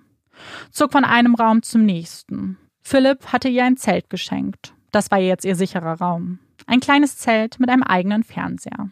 Aber etwas fehlte. Jemand fehlte. Jemand, mit dem sie sich austauschen konnte, damit sie nicht ständig so allein wäre. Und so jemand würde bald einziehen. Ein zweites Kätzchen. Diesmal mit dem Versprechen, es könnte bleiben. Und Jaycee ist überglücklich. Es wäre ein richtiger Freund für sie. Jemand, der immer da ist. Als sie das kleine Fellknäuel anschaut, könnte sie nicht euphorischer sein. Eclipse nennt sie ihren neuen Freund. Und Eclipse ist ihr ein und alles. Sie beginnt ein Tagebuch zu führen, nur für das kleine Kätzchen. Jeden Tag schreibt sie hinein. Jeden Tag füllt sie die Seiten mit Informationen zu Eclipse. Sie malt Herzen, schreibt in Schönschrift und zeigt Philipp stolz ihr Heft. Doch der runzelt nur die Stirn. Er schaut auf die erste Seite, die Seite mit den Herzen, den Blumen und geschrieben von JC Dugard. Eine Stunde hält er ihr eine Moralpredigt. Eine Stunde erzählt er ihr, dass sie ihren Namen niemals schreiben dürfte. Das sei gefährlich für sie alle. Und wenn es eins gibt, was JC gelernt hat, dann ist es, dass er Recht hat und sie Unrecht. Also nimmt sie das Tagebuch und reißt die Ecken aus, auf denen noch zuvor ihr Name ragte. Sie löscht ihren Namen aus und damit einen Teil von sich selbst. Ihr Name verschwindet und taucht auch nicht mehr auf. Montag, 3. Mai 1993. Heute habe ich ein neues Kätzchen bekommen. Ich bin so glücklich, dass ich sie habe. Sie heißt Eclipse. Ich habe den Namen ausgesucht, weil bei einer Mondfinsternis alles dunkel wird und man den Mond nicht mehr sehen kann. Eclipse sieht man auch nicht mehr, wenn sie im Dunkeln verschwindet. Ihr zweiter Name ist Sweetie, weil immer, wenn ich mein Gesicht in die Knie lege, sie vorbeikommt und mich anstupst. Das ist sehr süß von ihr. Montag, 12. Juli 1993. Ich glaube, ich habe Eclipse in eine Couch Potato verwandelt. Manchmal, wenn wir zusammen fernschauen und eine andere Katze auftaucht, dann sitzt sie einfach nur da und schaut sie an. Sie wächst so schnell. Sie ist gar nicht mehr das kleine Kätzchen, was ich bekommen habe. Ich bin froh, dass wir so gute Freunde geworden sind. Heute habe ich ihr Bleib beigebracht und sie hört schon wirklich gut. Ich kann es kaum erwarten, bis sie auch andere Tricks kann. Freitag, 16. Juli 1993. Ich habe Eclipse von Phil und Nancy bekommen. Sie haben etwas getan, was sonst noch nie jemand für mich getan hat. Sie haben 200 Dollar für Eclipse ausgegeben, nur damit ich endlich ein Kätzchen haben kann. Das ist etwas, wofür ich Ihnen immer dankbar sein werde. Eclipse ist jeden Penny wert. Sie bedeutet mir mehr als mein eigenes Leben. Wenn sie mich anschaut, dann sehe ich die Liebe, ihre Neugier, die Intelligenz. Aber am meisten sehe ich, wie sehr sie mich liebt. Aber Eclipse sollte nicht bleiben. Während eines tagelangen Runs entschied sich Philipp, dass es Zeit für sie war zu gehen. Er würde sie zu einer Tante bringen, die liebt Katzen. JC verstand nicht wieso, warum sie gehen musste. Aber sie verstand vieles, was er tat, nicht so wirklich. Sie fragte auch nicht. Sie lernte, dass die Antworten es auch nicht besser machen würden. Sie wusste nur, dass dies bedeutete, dass sie wieder allein sein würde. Nur sie selbst, niemand sonst. Was sie nicht wusste, ist, dass sie bald nicht mehr allein sein wird. Nie mehr. Ostersonntag 1994. JC muss zurück ins Studio ziehen. Sie mag den kleinen Raum nicht. Aber Philipp sagt, er hätte überhört, wie die Nachbarn über die Polizei sprachen. Das Studio wäre sicherer. Alle drei schlafen fortan in dem kleinen Studio.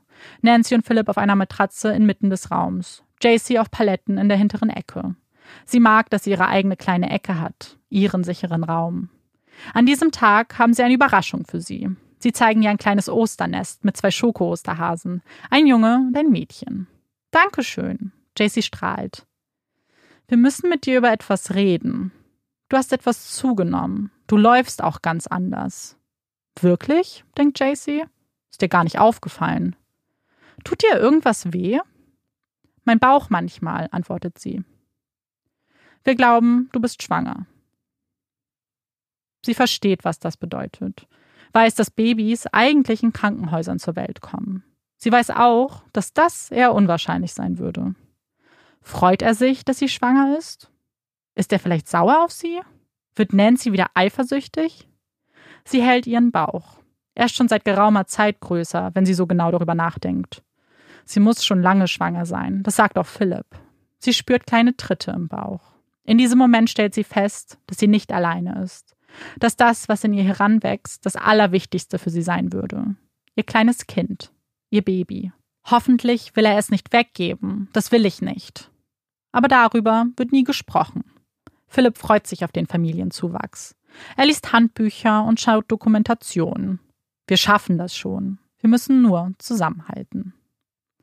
Am 18. August 1994 um 4.35 Uhr morgens hält JC ihre kleine Tochter in den Armen.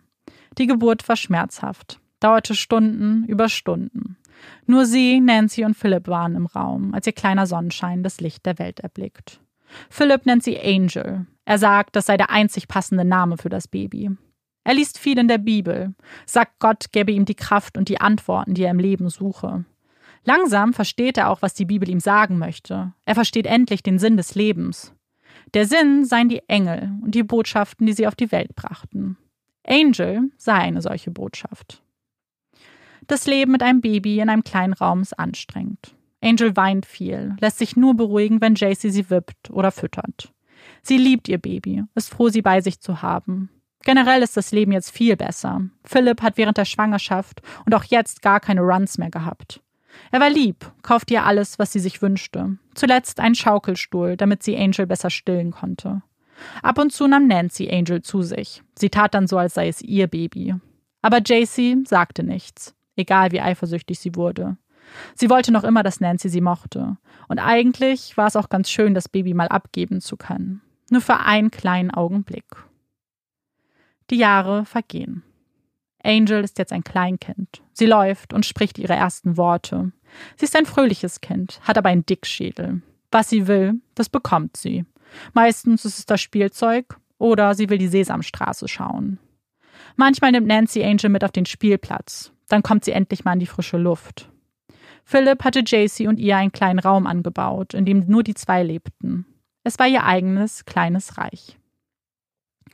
Drei Jahre sind vergangen. JC ist 17 Jahre alt, als es ihr bewusst wird. Sie ist wieder schwanger. Sie weiß es einfach. Der Bauch, dieses Gefühl, die Spannung. Es hatte nicht viele Runs in den letzten Jahren gegeben. Philipp hatte gesagt, das läge an Gott. Er würde ihn heilen. Er hätte keine Probleme mehr. Er würde sie nicht mehr anfassen. Aber JC konnte das nicht glauben. Egal, wie sehr sie das gewollt hätte. Zu oft hatte er ihr das versprochen. Zu oft gesagt, es wäre das letzte Mal. Sie war nur froh, dass es sie war und nicht jemand anders. Nicht Angel. Er hatte geweint und Gott angefleht, dass er ihn bitte niemals dieses kleine Kind anrühren lassen sollte. Und nun würde Angel ein Geschwisterchen bekommen. Zu dritt würde es wirklich eng werden in diesem kleinen Raum. Wie sollten sie das alles hinkriegen? Aber Philipp hatte vorgesorgt. Nach der ersten Geburt werkelte er unentwegt im Garten rum, und nun war es soweit. Mach deine Augen zu, flüstert er Jacy zu und führt sie nach draußen. Sie spürt den leichten Wind, die Sonnenstrahlen, die Wärme. Er hatte den Garten eingezäunt. Für sie, nur für sie und die Kinder, damit sie draußen spielen könnten. JC kann es nicht glauben. Sie hat jetzt so viel mehr Freiheit. Sie könnten draußen sein. Und dann können sie vielleicht zusammen grillen, wie eine richtige Familie. Sie freut sich darauf, eine richtige Familie zu werden. Sie fällt Philipp um den Hals. Danke dir, das ist das allerbeste Geschenk. Sie verbringen den ganzen Sommer draußen. Sie genießt das Wetter, lauscht dem Zwitschern der Vögel. Manchmal kommt Nancy dazu. Sie ist noch immer etwas seltsam. Mal redet sie gar nicht mit JC und dann erzählt sie ihr die halbe Lebensgeschichte. Sie hasst den Sommer, sagt sie. Im Sommer muss sie mit Philipp immer auf Spielplätze fahren. Dann tut sie so, als ob sie ihn filmt und richtet die Kamera eigentlich auf die Kinder. Manchmal muss sie mit den Kindern auch sprechen, sie bitten, einen Spagat zu machen. Sie will das nicht tun, aber sie hat auch keine Wahl. JC kennt das Gefühl. Sie hat auch keine Wahl. Vielleicht haben die zwei mehr gemeinsam, als sie denken. Sie wollen beide nicht in die grausame Welt, voller Menschen, die ihnen nur Böses wollen. Sie bleiben lieber hier. Hier sind sie sicher. Das ist das kleinere Übel.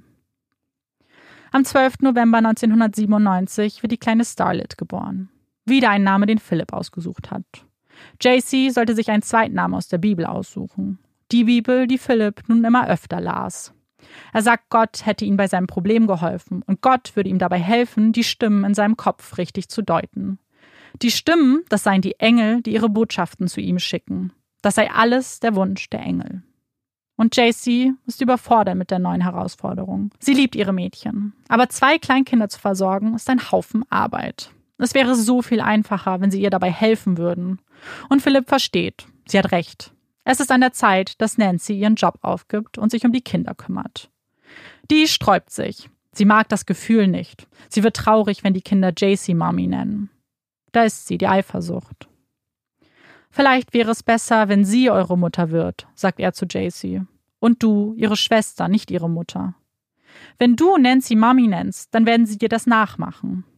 Er sieht nicht die kleinen Risse, die diese Aussage in ihr Herz reißt, sieht nicht, wie weh es tut, wenn sie einen Teil von sich aufgeben muss.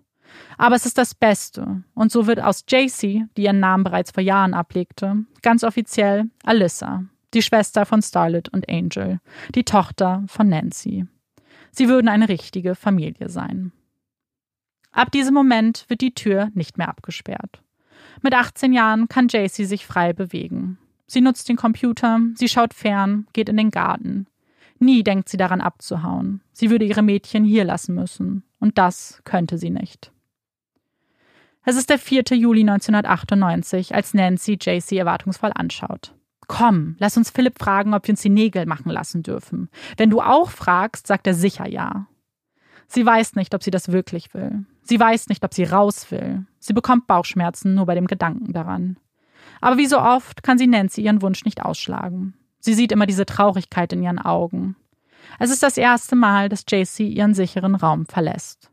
Sie zittert. Der kalte Schweiß steht auf ihrer Stirn. Was, wenn sie gleich jemand fragt, ob sie das vermisste Mädchen ist? Sie schaut auf den Boden, sucht nie den Blickkontakt, versteckt sich hinter Nancy. Als sie auf dem Stuhl Platz nimmt, hofft sie, dass die Mitarbeiterin nicht merkt, wie nervös sie ist. Aber niemand merkt etwas. Niemand fragt sie, ob sie nicht JC sei. Und es ist dieser Moment, der sie begreifen lässt, dass sie niemand ist. Dass es niemanden gibt, der sie erkennen würde, niemand, der die Augen nach ihr offen hält. Mit jedem Mal wird es etwas leichter. Sie geht mit Nancy Secondhand shoppen, manchmal gehen die zwei einkaufen. Immer wenn jemand einen Schritt auf sie zugeht, sie anschaut, denkt sie, er fragt bestimmt gleich, ob ich es bin. Aber niemand fragt. Nie äußert sich jemand. All diese Emotionen versucht JC zu unterdrücken. Aber sie kann es nicht. Sie wird konfrontiert mit ihren Gedanken, den Fragen nach dem Warum. Bis sie beginnt, Tagebuch zu schreiben, auf Papier zu bringen, was ihr im Kopf herumspukt. 3. November 1998. Ich glaube, ich möchte irgendwann am Meer leben. Vielleicht ein kleines Haus mit dem Blick auf den Ozean. Ich könnte dann nur wenige Schritte laufen und wäre direkt am Wasser. Ich vermisse meine Mutter. Ich versuche so sehr, mich an ihr Gesicht zu erinnern, aber ich kann es nicht. Ich hasse mich dafür, dass ich mich nicht erinnern kann. Manche meiner Erinnerungen sind verschwommen, wie in einem Traum. Ich erinnere mich an den einen Tag, da war ich sieben oder acht. Da habe ich mit meiner besten Freundin Jessie Verstecken gespielt. Meine Mom hat gerade geduscht und wir haben ihr zugerufen, dass wir uns nun verstecken würden. Wir haben uns im Kleiderschrank versteckt. Das Wasser der Dusche war wohl so laut, dass sie uns nicht hören konnte. Als sie aus der Dusche kam und uns nicht finden konnte, muss sie an das Schlimmste gedacht haben. Sie suchte uns im ganzen Haus, rief immer wieder unsere Namen, aber wir kamen nicht, weil wir dachten, es gehört zum Spiel. Dann lief sie aus dem Haus und wir sind aus unserem Versteck gekommen. Sie stand in der Einfahrt. Ihr Bademantel war offen, das hatte sie in ihrer Panik gar nicht gemerkt. Damals habe ich ihre Angst nicht verstanden. Jetzt tue ich es. 22. August 2002. Ich möchte so viele Dinge hier reinschreiben, aber ich weiß nicht, womit ich anfangen soll. Ich habe ein wenig geweint gestern. Nicht viel, nur ein kleines bisschen. Manchmal möchte ich davonlaufen von alledem. Ich würde in meiner eigenen kleinen Welt leben. Ich hätte Superkräfte. Ich würde eine Weltreise machen. Und dann würde ich vielleicht meinen Seelenverwandten treffen. Wir würden dann beide gegen das Böse kämpfen. Das wäre toll. Aber ich weiß, dass ich nicht davonlaufen kann. Ich liebe meine Mädchen über alles. Ich liebe sie zu sehr, um sie alleine zu lassen. Entweder wir gehen alle zusammen oder keiner. Das bedeutet im Augenblick, dass keiner geht. 30. September 2002. Ich möchte Dinge verändern. Ich möchte mich verändern. Ich werde nicht aufhören, Sport zu treiben. Ich möchte fit sein, physisch und mental. Ich weiß, dass ich viel von ihm lerne, von dieser Erfahrung, aber manchmal glaube ich nichts zu können. Ich würde gerne schreiben, das liebe ich, aber ich weiß nicht, worüber ich schreiben soll. 2. Oktober 2002. Ich sagte, ich würde sie nicht alleine lassen. Ich weiß, dass ich das nicht würde, weil ich ein Feigling bin. Ich war es schon immer. Ich fühle mich hilflos. Ich habe Angst und mein Gesicht ist wie eine Maske, die mich betrügt. Mein Kind zittert, genau wie meine Hände. Sie verraten mich. Hier habe ich keine Angst, nur wenn ich mit Nancy draußen bin. Dann habe ich große Angst. Sehen Sie mich? 3. Mai 2003. Ich habe mich einsam gefühlt heute. Ich weiß nicht, warum ich mich so fühle. Ich habe doch meine Familie und die ist großartig. Ich will nur eine Chance, allein zu leben. Ein Leben zu leben, wo ich die Entscheidung treffe. Nicht wie hier, wo ich rein gar nichts zu sagen habe. Manchmal fühle ich mich noch wie damals, als es passierte. Ich hasse das Gefühl. Ich will erwachsen sein. Manchmal glaube ich, ich wäre nicht die gleiche Person, wenn mir das nicht passiert wäre. Dann würde ich vielleicht immer noch versuchen, dass mich jeder mag. 12. Oktober 2003. Ich glaube, ich habe einen Schalter umgelegt. Am Anfang habe ich alles getan, um zu überleben. Aber jetzt ist es Gewohnheitssache und es ist ein Teil von mir. Ich merke den Schalter, wenn ich Fernsehen schaue oder wenn ich rausgehe. Dann will ich am liebsten unsichtbar sein. Ein Teil der Masse, den niemand bemerkt. Dann lege ich den Schalter um und versinke im Boden. Ich schaue Menschen nie an. Ich denke, dass sie dann erkennen würden, wer ich bin. Ich habe Angst, was ich dann sehen würde. Es ist mir nicht egal, ganz und gar nicht. Aber ich habe keine Kraft mehr zu weinen. Ich habe genug für zwei Leben geweint. Ich möchte nur einen sicheren Ort, einen sicheren Ort für meine Kinder. Zehn Dinge, die mich glücklich machen. Erstens, zu hören, wie jemand lacht. Zweitens, wenn Katzen bei mir sind. Drittens, wenn die Vögel singen. Viertens, wenn Tiere mich mögen. Fünftens, der blaue Himmel und weiße Wolken, die wie Zuckerwatte aussehen. Sechstens, der Regen. Siebtens, etwas zu tun, was Spaß macht. Achtens, das Meer. Neuntens, wenn jemand etwas Nettes zu mir sagt. Zehntens, zu wissen, dass mich jemand liebt. 18. Dezember 2003. In einer Werbung für die Nachrichten spekuliert die Presse, ob der Mann, der Polly Klaas umgebracht hat, auch mein Mörder ist. Es ist schwer zu beschreiben, was ich fühle. Sie zeigen ein Foto von mir und dann von dem Mann. Er sagt, ich soll mir die Nachrichten besser nicht anschauen. Und er hat recht. 3. Oktober 2004. Manchmal glaube ich, dass die Erinnerungen von damals schneller verschwinden würden, wenn ich ihn nicht dauernd sehen würde. Es ist schwer und ich hasse diese Erinnerungen. Ich will, dass sie für immer verschwinden. Ich vermisse meine Mutter. Ich würde alles dafür tun, sie nur für einen Augenblick festzuhalten. 16. Mai 2006. Meine Lieblingskünstler und Lieder. Kelly Clarkson. Behind These Hazel Eyes, Miss Independent, Walk Away. Three Doors Down. Superman Kryptonite, Close to Home. Maroon 5. Dido, White Flag.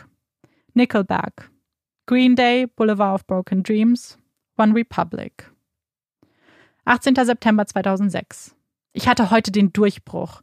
Die Engel, sie haben ihn benutzt, um mir weh zu tun. Das ist unglaublich. Am Anfang habe ich gedacht, Nancy und Philipp wären schuld. Aber jetzt weiß ich es besser. Die Engel haben mir den Schmerz zugefügt. Aber auch der wird vorbeigehen. Ich werde am Ende gewinnen. Liebe wird gewinnen. 20. September 2006.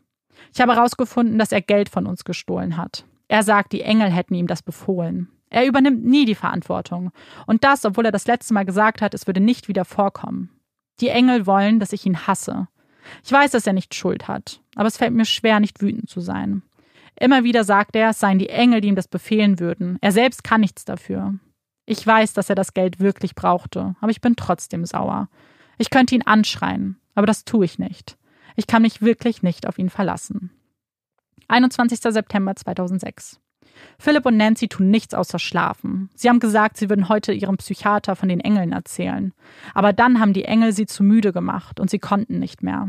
Sie sind dann trotzdem noch gefahren und es scheint okay gelaufen zu sein. Vielleicht bekommt er ja bald die Hilfe, die er braucht. 5. November 2006. Die Engel haben Nancy heute suizidale Gedanken gegeben. Das ist sehr hart mit anzuhören. Das macht mich hoffnungslos. 1. Mai 2007. Orte, die ich besuchen will.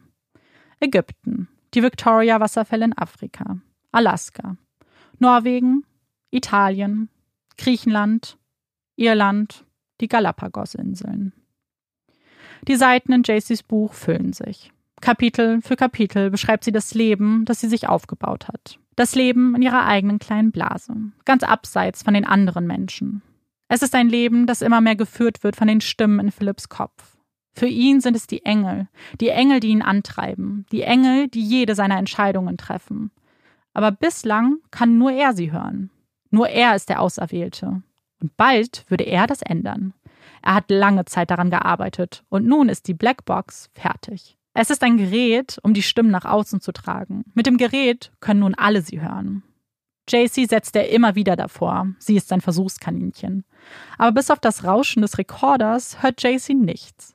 Aber je länger sie davor sitzt, umso lauter werden die eigenen Gedanken. Sag es doch einfach. Gib ihm recht. Das machst du doch dein Leben lang schon. Also sagt sie, was er hören will. Ja, sie hört die Engel. Sie hört die Stimmen, die Aufträge. Und Philipp befeuert diese Erkenntnis. Nun muss er es der ganzen Welt zeigen. Jeder soll wissen, was die Engel für ein Spiel treiben. Am 24. August 2009 fahren er, Angel und Starlet zum FBI in San Francisco. Er hat seine Erkenntnisse in einem vier Seiten langen Aufsatz niedergeschrieben. Er hätte die Lösung für kriminelle Verbrechen seiner Art. Er weiß, wie man diesen Kreislauf stoppen kann. Auf dem Rückweg fährt er zum Universitätscampus von Berkeley. Er verteilt Flyer, möchte eine offizielle Kundgebung in den nächsten Tagen vornehmen. Und zwei Beamtinnen gehen auf ihn zu. Es ist ein komisches Bild. Ein Erwachsener und zwei Mädchen, die Flyer verteilen. Sie zeigen sich interessiert, schauen auf die Flyer und gehen zurück in ihr Büro. Als Philipp wieder zu Hause ankommt, lächelt er. Sie seien ausgeflippt, sagt er zu JC. Völlig hin und weg von seinen Ideen. Und JC atmet auf. Sie ist froh, dass er wieder zurück ist und es dem Mädchen gut geht. Sie weiß, sie hätte ihn niemals von dieser Idee abbringen können. Aber es ist ja nochmal alles gut gegangen. Am nächsten Tag hört JC Nancy schreien. Was ist los? Er wurde festgenommen. Sie haben ihn festgenommen. Sie weint. Und auch JC fällt es schwer, sich zusammenzureißen. Wieso? Was ist passiert? Die beiden Beamten am Vortag haben seine Akte durchgesehen und finden sein Verhalten mehr als merkwürdig. Deswegen wurde er festgenommen, um mit seinem Bewährungshelfer zu sprechen. Er hatte sie oft auf die Treffen mit ihm vorbereitet.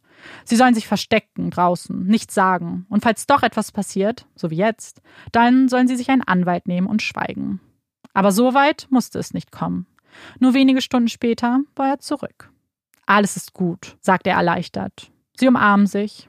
Ja, jetzt ist alles gut. Endlich können sie aufatmen. Endlich können sie schlafen. JC liegt mit Starlet und Angel in einem Zelt im Garten, als Philipp hineinkriecht. Mädels, wir müssen los. Wohin? fragt JC. Wir müssen zur Polizeistation. Wir werden euch vorstellen und sagen, dass es keinen Grund zur Sorge gibt. Du sagst, das sind deine Kinder und du lebst mit mir zusammen. Du kennst meine Vorgeschichte, aber das ist dir alles egal. JC ist nicht wohl bei der Sache. Ob das wirklich eine gute Idee ist? Sie glaubt nicht. Aber natürlich folgt sie ihm. Sie rüttelt an ihren Töchtern ganz vorsichtig. Und nur wenig später sitzen sie schon im Wagen auf dem Weg ins Revier. Unsicher betreten sie das Gebäude. Alles ist hell. Männer in Uniform schwirren umher. Und dann sehen sie ein bekanntes Gesicht. Es ist Philipps Bewährungshelfer. Er ist erstaunt, fragt, warum Kinder mit dabei seien. Er sammelt sich, bittet Philipp zu warten und bringt JC, Nancy und die Mädchen in ein Zimmer. JCs Hände sind nass geschwitzt, sie zittert. Nancy ist ganz ruhig, sie sagt kein Wort. Als ein Beamter die Tür öffnet, sich gegenübersetzt und fragt, wer sie eigentlich seien, spielt JC das Band ab. Sie erzählt, was sie mit Philipp abgesprochen haben. Ihr Name sei Alyssa, das seien ihre Kinder. Sie lebt bei der Familie. Alles ganz normal. Er macht sich ein paar Notizen, schaut dann hoch und sagt, okay, ihr könnt gehen. Nehmt aber meine Karte mit, falls ihr mich mal braucht. Die vier setzen sich in den Wagen. Bald würde sicherlich auch Philipp das Gebäude verlassen und sie könnten heim. Dann wäre der Spuk vorbei. Habe ich das okay gemacht? fragt JC. Ja, ganz wunderbar, antwortet Nancy. Ich hätte es nicht anders gemacht. Doch statt Philipp kommen zwei Beamte zu ihnen ans Auto und bitten sie auszusteigen. Was ist hier los? denkt JC. Was passiert hier? Sie bitten sie mitzukommen. Philipps Bewährungshelfer hätte da ein paar Fragen an sie. Allein. Das kann nichts Gutes bedeuten. Wir wissen, dass das nicht deine Kinder sind. Er hat soeben gesagt, es wären die Kinder seines Bruders. Wie bitte? Nein, das stimmt nicht. Das sind meine Kinder. Nur meine. Was erzählt er da? Wollen Sie ihr die Kinder wegnehmen? Das Wertvollste, was sie hat? Das würde sie nicht zulassen. Niemals würde sie die Kinder aufgeben. Philipp lügt für mich. Ich bin auf der Flucht vor meinem gewalttätigen Mann. Deswegen sagt er das. Bitte nehmen Sie mir nicht meine Kinder. Ich will ihn sehen. Bringen Sie ihn hier rein. In Handschellen betritt Philipp den Raum. Sie wollen die Kinder wegnehmen. Ich lasse das nicht zu. Dann nimm dir einen Anwalt. Das sind die einzigen Worte, die sie von Philipp hört. Sie weiß, sie steht nun alleine da. Auf ihn kann sie nicht mehr zählen. Es ist nur noch sie. Sie ist verzweifelt, bittet darum, einen Anwalt zu bekommen. Darauf hört sie nur, warum brauchst du einen Anwalt, weil du nichts falsch gemacht hast? Bis schließlich eine Frau den Raum betritt. Sie ist freundlich, kümmert sich um JC, sagt, es wird alles gut, sie wird die Kinder wiedersehen. Dann verlässt sie den Raum. Und JC ist ganz alleine. Sie weiß nicht weiter. Als die Tür sich dann wieder öffnet, sieht JC an dem Blick der Beamtin, dass etwas nicht stimmt. Irgendwas ist vorgefallen. Aber was? Er. Er hat gestanden, dich entführt zu haben. Wie alt warst du? JC schluckt. Ich war elf. Jetzt bin ich 29. Die Frau traut ihren Ohren nicht. Wie heißt du? Aber JC kann ihren Namen nicht aussprechen. 18 Jahre lang hatte sie um jeden Preis vermieden, ihren Namen auszusprechen. Sie schafft es nicht. Sie nimmt einen Stift, legt das Blatt Papier näher an sich heran und beginnt zu schreiben. JC Lee Dugard. Es fühlt sich an, als ob sie einen Fluch gebrochen hätte. Ein Fluch, der vor 18 Jahren auf sie gelegt wurde. Es wird nicht gesprochen. Das muss man nicht. Die ersten Worte, die den leeren Raum erfüllen, sind von JC. Kann ich meine Mutter sehen? Die Beamte nickt. Natürlich, das werden wir organisieren. Aber zunächst bringen wir dich weg von hier, in ein anderes Revier, wo ihr euch wohlfühlt. Danke. Und könnt ihr bitte die Haustiere retten? Meine Mädchen lieben sie über alles. JC steht vor dem Telefon. Neben ihr ein Beamter. Hast du irgendwelche Fragen? Ist sie noch mit Karl zusammen? Das ist die einzige Frage, die ihr in den Sinn kommt. Nein, sie sind schon länger getrennt.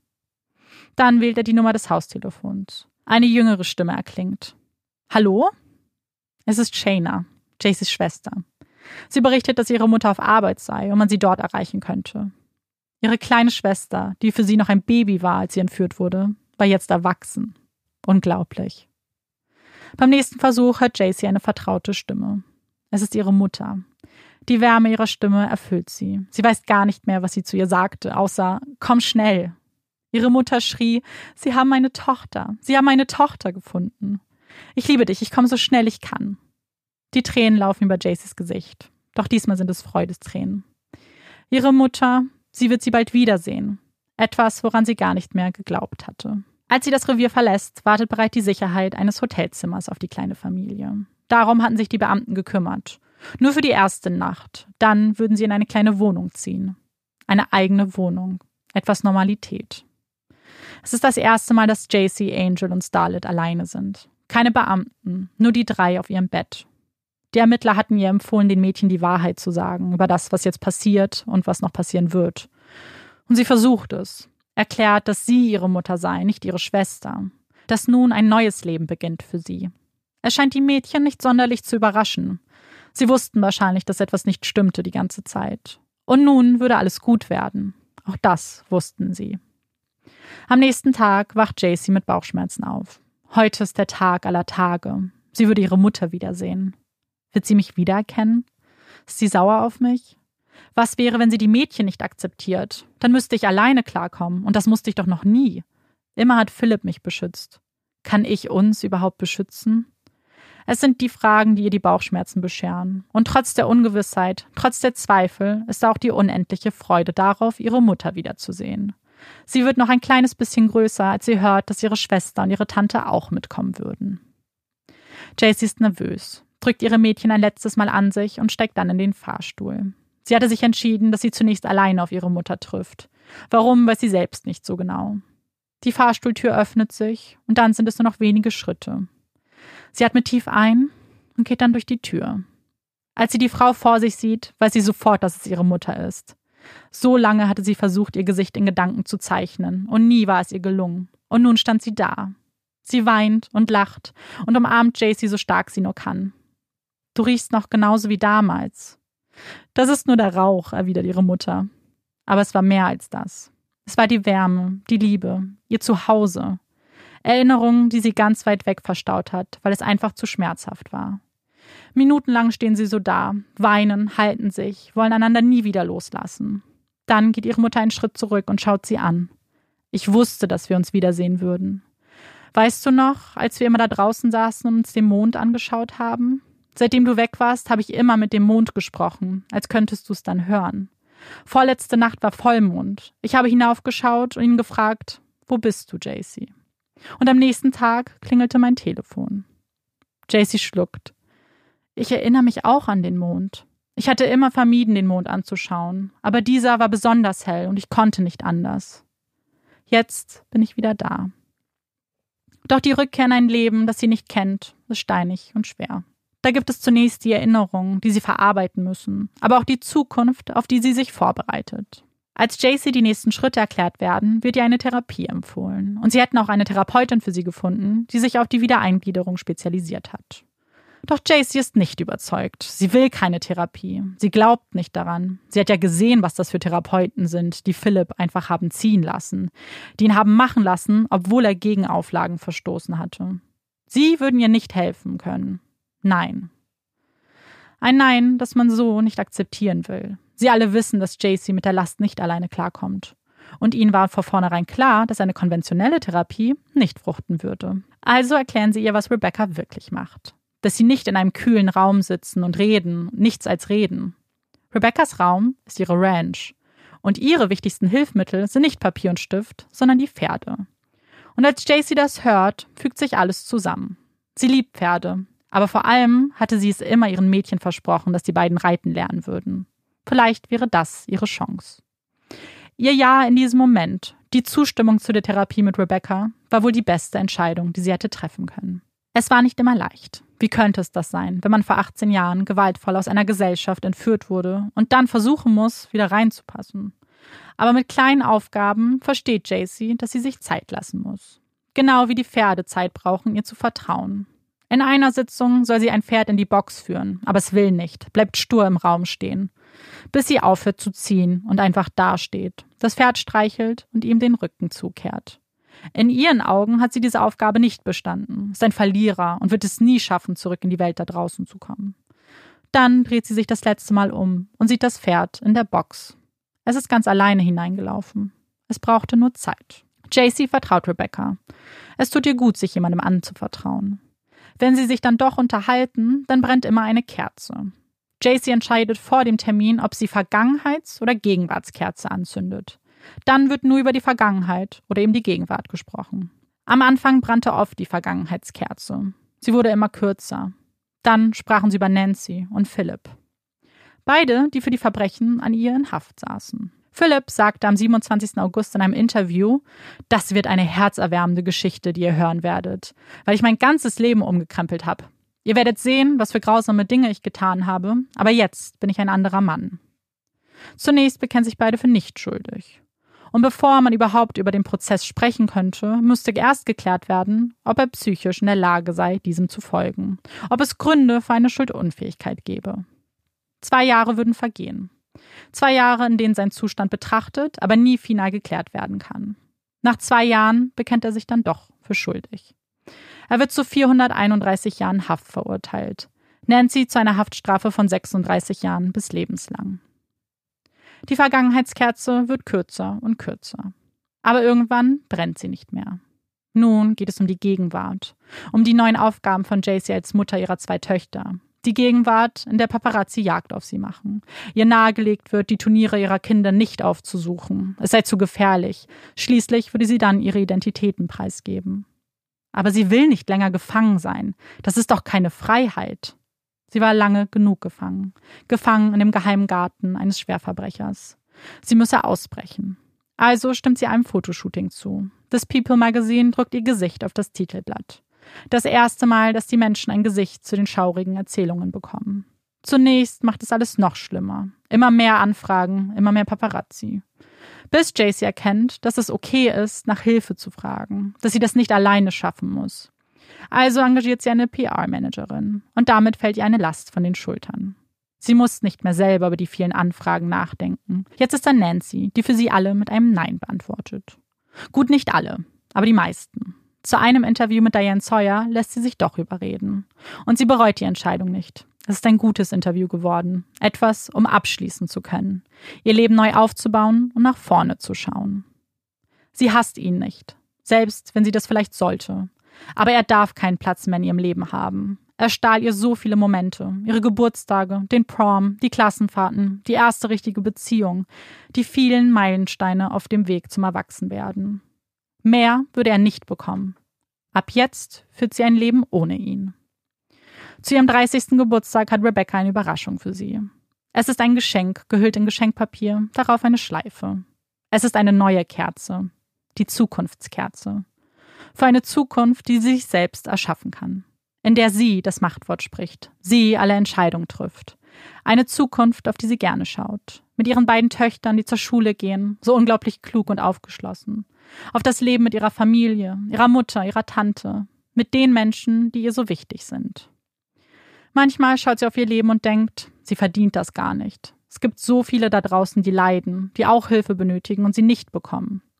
Sie gründet die JC Foundation, um anderen die Hilfe zu ermöglichen, die sie damals bekam. Die gleiche Unterstützung, die sie von den Beamten, den Therapeuten und den Seelsorgern erhielt.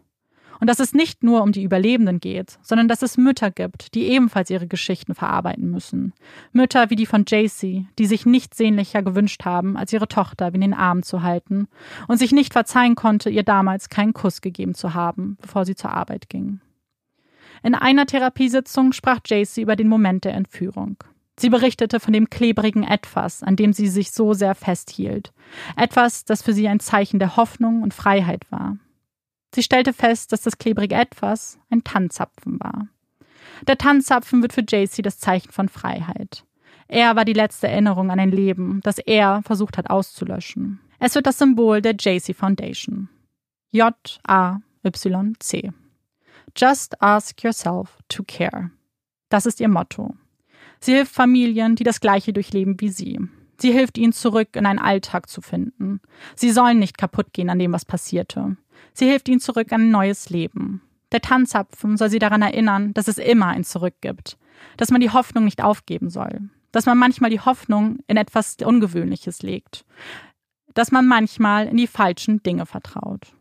Aber dass Hoffnung überall ist, selbst in den kleinen Tanzapfen im Wald und dass Hoffnung der Grund ist, warum das Licht ihrer Zukunftskerze nie erlischt. Ähm, ja, ähm, Amanda hat es ja die ganze Zeit mitbekommen. Es war wieder einer dieser Fälle, wo ich wirklich jede kleine Pause, die sie gemacht mhm. hat, genutzt habe, um irgendwie schon mal meinen Kommentar ja. dazu abzugeben, weil es mir so schwer gefallen ist, mich da zurückzuhalten. Kann ich auf jeden Fall sehr, sehr gut nachvollziehen. Und ich habe den Fall jetzt sehr bewusst aus einer Perspektive, und zwar aus JCs Perspektive, erzählt. Aber es gibt natürlich noch einige andere Sachen, die ich jetzt dann bewusst weggelassen habe, damit wir vielleicht jetzt einfach frei darüber sprechen können. Auch noch Zusatzinfos. Ich meine, ihr kennt das ja einfach. Man hört diesen Fall und man ist einerseits total damit beschäftigt, den Fall zu hören. Und andererseits hat man gleich schon so tausend Gedanken im Kopf und möchte wissen, was ist mit der Mama passiert und also so viele Sachen einfach. Und vor allem, was war Philipp für ein mhm. Kerl, für ein Mensch. Und ja, ich bin so froh, dass Amanda jetzt noch einige Informationen für uns hat. Genau, also eigentlich die Frage, die du dann auch gestellt hast, ist eben die, was ist passiert eigentlich, nachdem sie entführt wurde? In der Außenwelt, von der JC ja so gar nichts mitbekommen hat. Und deswegen erzähle ich euch ganz kurz was zum Ablauf und auch so ein bisschen den Ermittlungen. Und wir fangen mit einem ganz interessanten Fakt nämlich an. Als sie entführt wurde, hat das, ähm, haben das mehrere Menschen mitbekommen. Einer davon war Carl zum Beispiel. Nein. Der hat das gesehen von seiner Ausfahrt aus und hat auch gesehen, wie eben ein Wagen vorfuhr mit zwei Menschen und hat sich dann aufs Fahrrad geschwungen und ist dem Auto hinterhergefahren und hat sie aber halt nicht einholen können. Und das war es dann auch so ziemlich. Also er hat die noch versucht zu beschreiben. Und neben ihm haben es auch noch einige Mitschüler von JC mit angesehen und haben ebenfalls bestätigt, dass es eben zwei Personen waren. Die Hinweise waren aber, obwohl es so viele gesehen haben, relativ schwach. Also man konnte ganz, ganz man hatte eigentlich gar keine Idee. Und die allerersten Verdächtigen waren, wenig überraschend, auch Karl zum einen und Ken, das ist JCs biologischer Vater. Problem ist, ich meine ganz offensichtlich, sie waren es ja auch nicht, aber es gab eben keinerlei Beweise. Und ähm, es gab auch kein richtiges Motiv. Zusätzlich zu dem, dass man ja auch wusste, es sind zwei Beteiligte und man konnte den beiden Figuren auch niemanden so richtig zuordnen, der der Komplize war. Man hatte kurz spekuliert, dass sie es zusammen waren und sie kennen sich aber nicht mal. Ähm, also äh, Ken hat einige Lügendetektor-Tests gemacht, die auch bestanden hat und dann wurden sie irgendwann auch freigelassen und auch von allen Vorwürfen befreit sozusagen. Und das Ganze hatte ein riesengroßes Medieninteresse. Also schon wenige Stunden nachdem sie verschwunden ist, ähm, war, waren Fahndungen eben los, ja, gab es schon die ersten Fahndungen und die Nachrichten haben davon berichtet. Die Polizei hat auch Straßen abgesperrt und hat eben vorbeifahrende Autos kontrolliert. Das Problem ist einfach, dass das relativ spät passiert ist. Es reicht ja schon, dass ein paar Stunden vergehen und ähm, die waren dann schon über alle Berge. Es waren nämlich ähm, fast 120 Meilen, die sie mit ihr gefahren sind.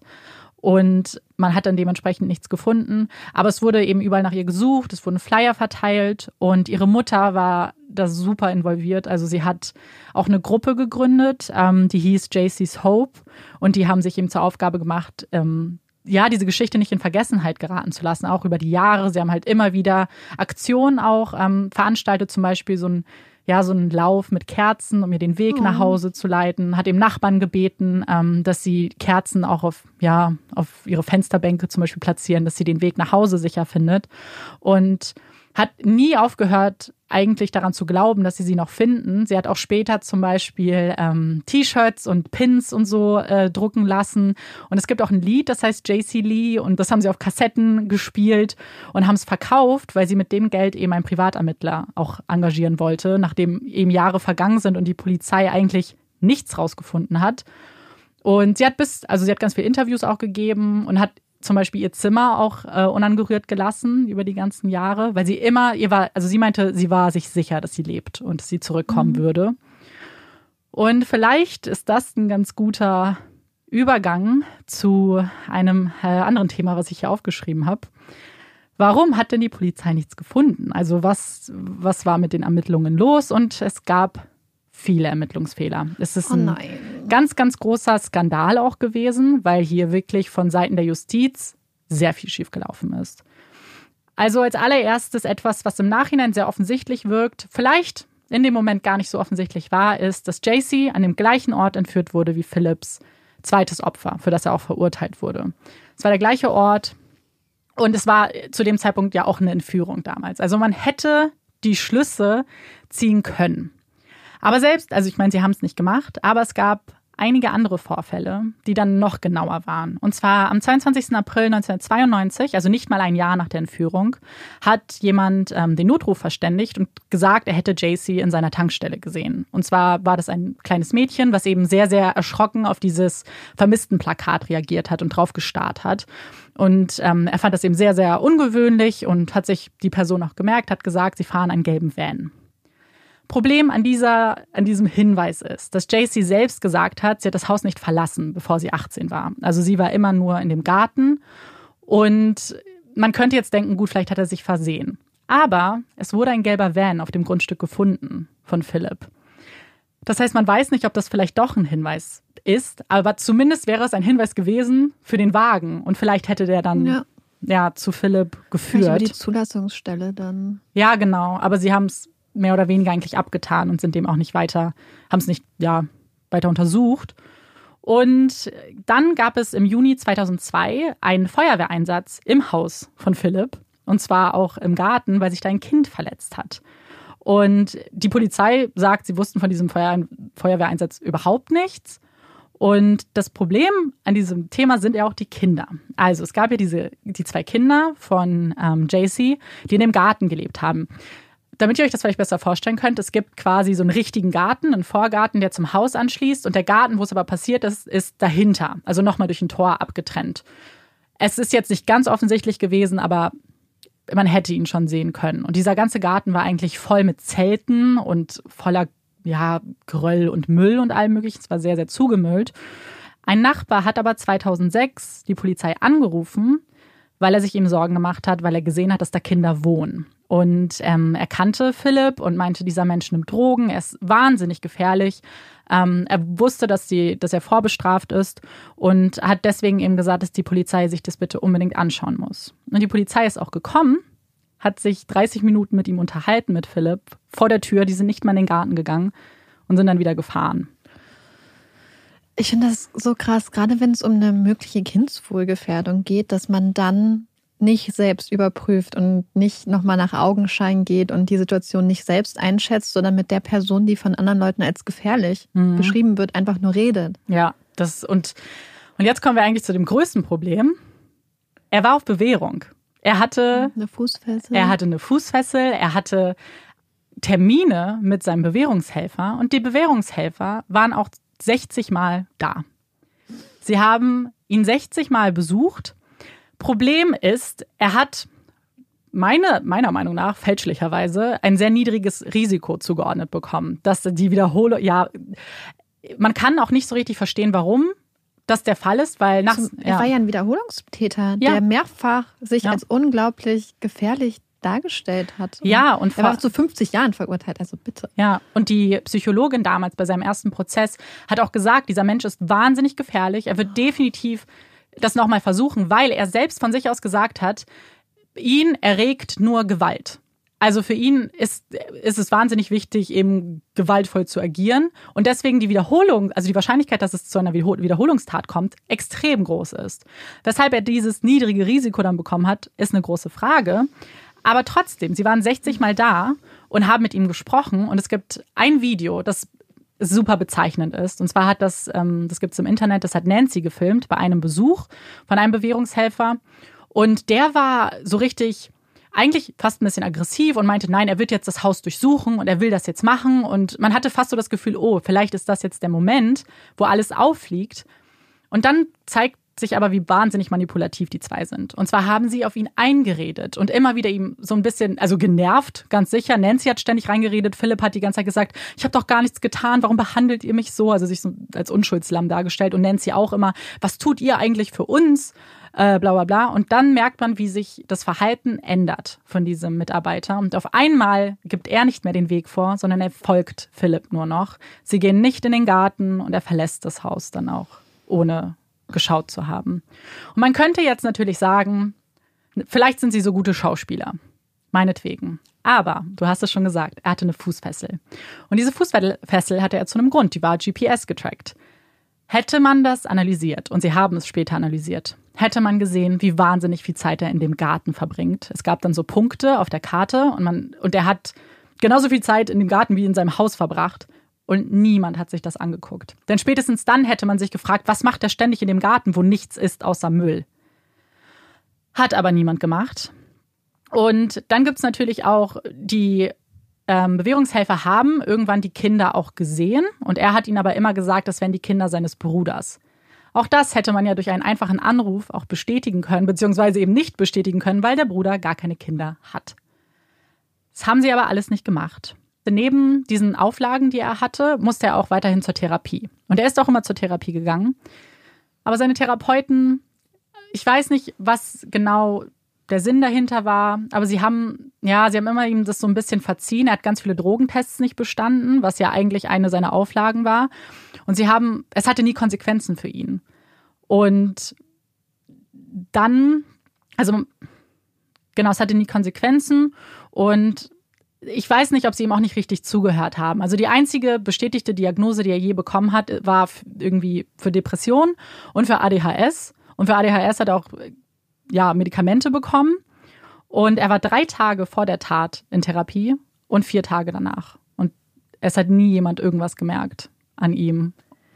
Geschweige denn, dass er ja Stimmen hört, weil auch das wusste keiner seiner Therapeuten. Aber was ich auch so seltsam finde, was die Bewährungshelfer angeht, ist, dass das ja ein Mann ist, der auf Bewährung war, der verurteilt wurde wegen Sexualstraftaten. Mhm. Und dass man dann zwei kleine Mädchen in seiner Obhut sieht und er sagt, das sind die Kinder meines Bruders und da nicht weiter nachforscht, weil normalerweise ist das doch eigentlich in den USA recht streng, was so dann die Verhaltensauflagen angeht, wenn es jemand ist, der ähm, sexuelle Gewalt ausgeübt hat und dass man dann nicht sagt, hm, das ist jemand, der wiederholt ähm, ja. Kinder, junge Frauen missbraucht hat und, und dass es auch jemand ist, der Kinder auf Schulhöfen gefilmt hat und das auch zugegeben hat. Und dann hat man zwei kleine Kinder in vielleicht dem Alter, dass sie gerade in der Schule wären, auch teilweise. Und dann fragt man nicht nach mhm. oder redet auch nicht mit den verantwortlichen Erwachsenen, ja. dass das vielleicht kein idealer Ort ist, um diese Kinder da in Pflege und Obhut zu geben.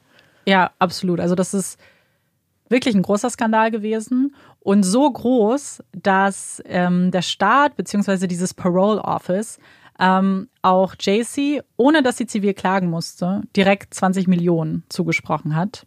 Ähm, haben sie ihr auch gegeben, um so eine Klage so ein bisschen zu umgehen.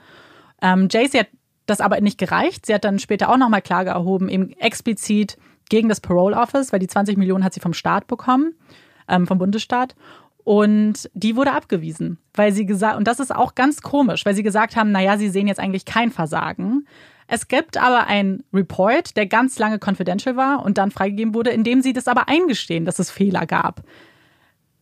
Es, es ist dieses ganze Office, dieses Konstrukt war wahnsinnig fehlerbehaftet. Und was ganz schlimm war zum Beispiel auch, ist, als sie dann gefunden wurde, haben sie sich die Lorbeeren eingeheimst und haben gesagt, ja, wir haben diesen Fall jetzt gelöst. Mhm. Wobei das gar nicht stimmt, weil es waren eben diese zwei Beamtinnen, die auf diesem Campus waren, die zum allerersten Mal hinterfragt haben, was dieser Mann mit zwei Kindern macht. Ein Mann, der, wie du gesagt hast, schon ja, Straftaten begangen hat, mit zwei Kindern Flyer verteilt.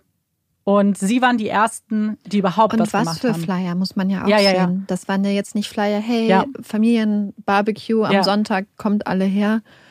Ähm, Ja, absolut. Ähm, oh mein Gott, es macht mich einfach so, ich, das, das ist einfach auf so vielen Ebenen wiederholt versagt worden, Mhm. mit so einem schlimmen, also ich, ich finde es halt einfach so, wir haben da schon mal drüber geredet, wegen bestimmter Verbrechen bekommt man in den USA unglaublich drakonische Strafen. Wenn man dreimal was falsch macht, bekommt man teilweise lebenslänglich. Mhm. Aber bei Sexualstraftaten, Ja. ich meine, das ist jetzt natürlich auch nicht die Norm, wahrscheinlich. Es ist jetzt natürlich ein Extremfall, aber trotzdem, oh, Das Ding ist, es ist zum Glück nicht die Norm, aber dass so etwas so lange schiefgehen konnte, ist, glaube ich, wahnsinnig. Ist einfach super erschreckend, weil es sind 18 Jahre, die ein Mensch verloren hat. Es sind 18 Jahre, die wichtigsten Jahre eines Lebens, was man ja hat, weil man so viel lernt und so viel erlebt, die einfach geklaut wurden.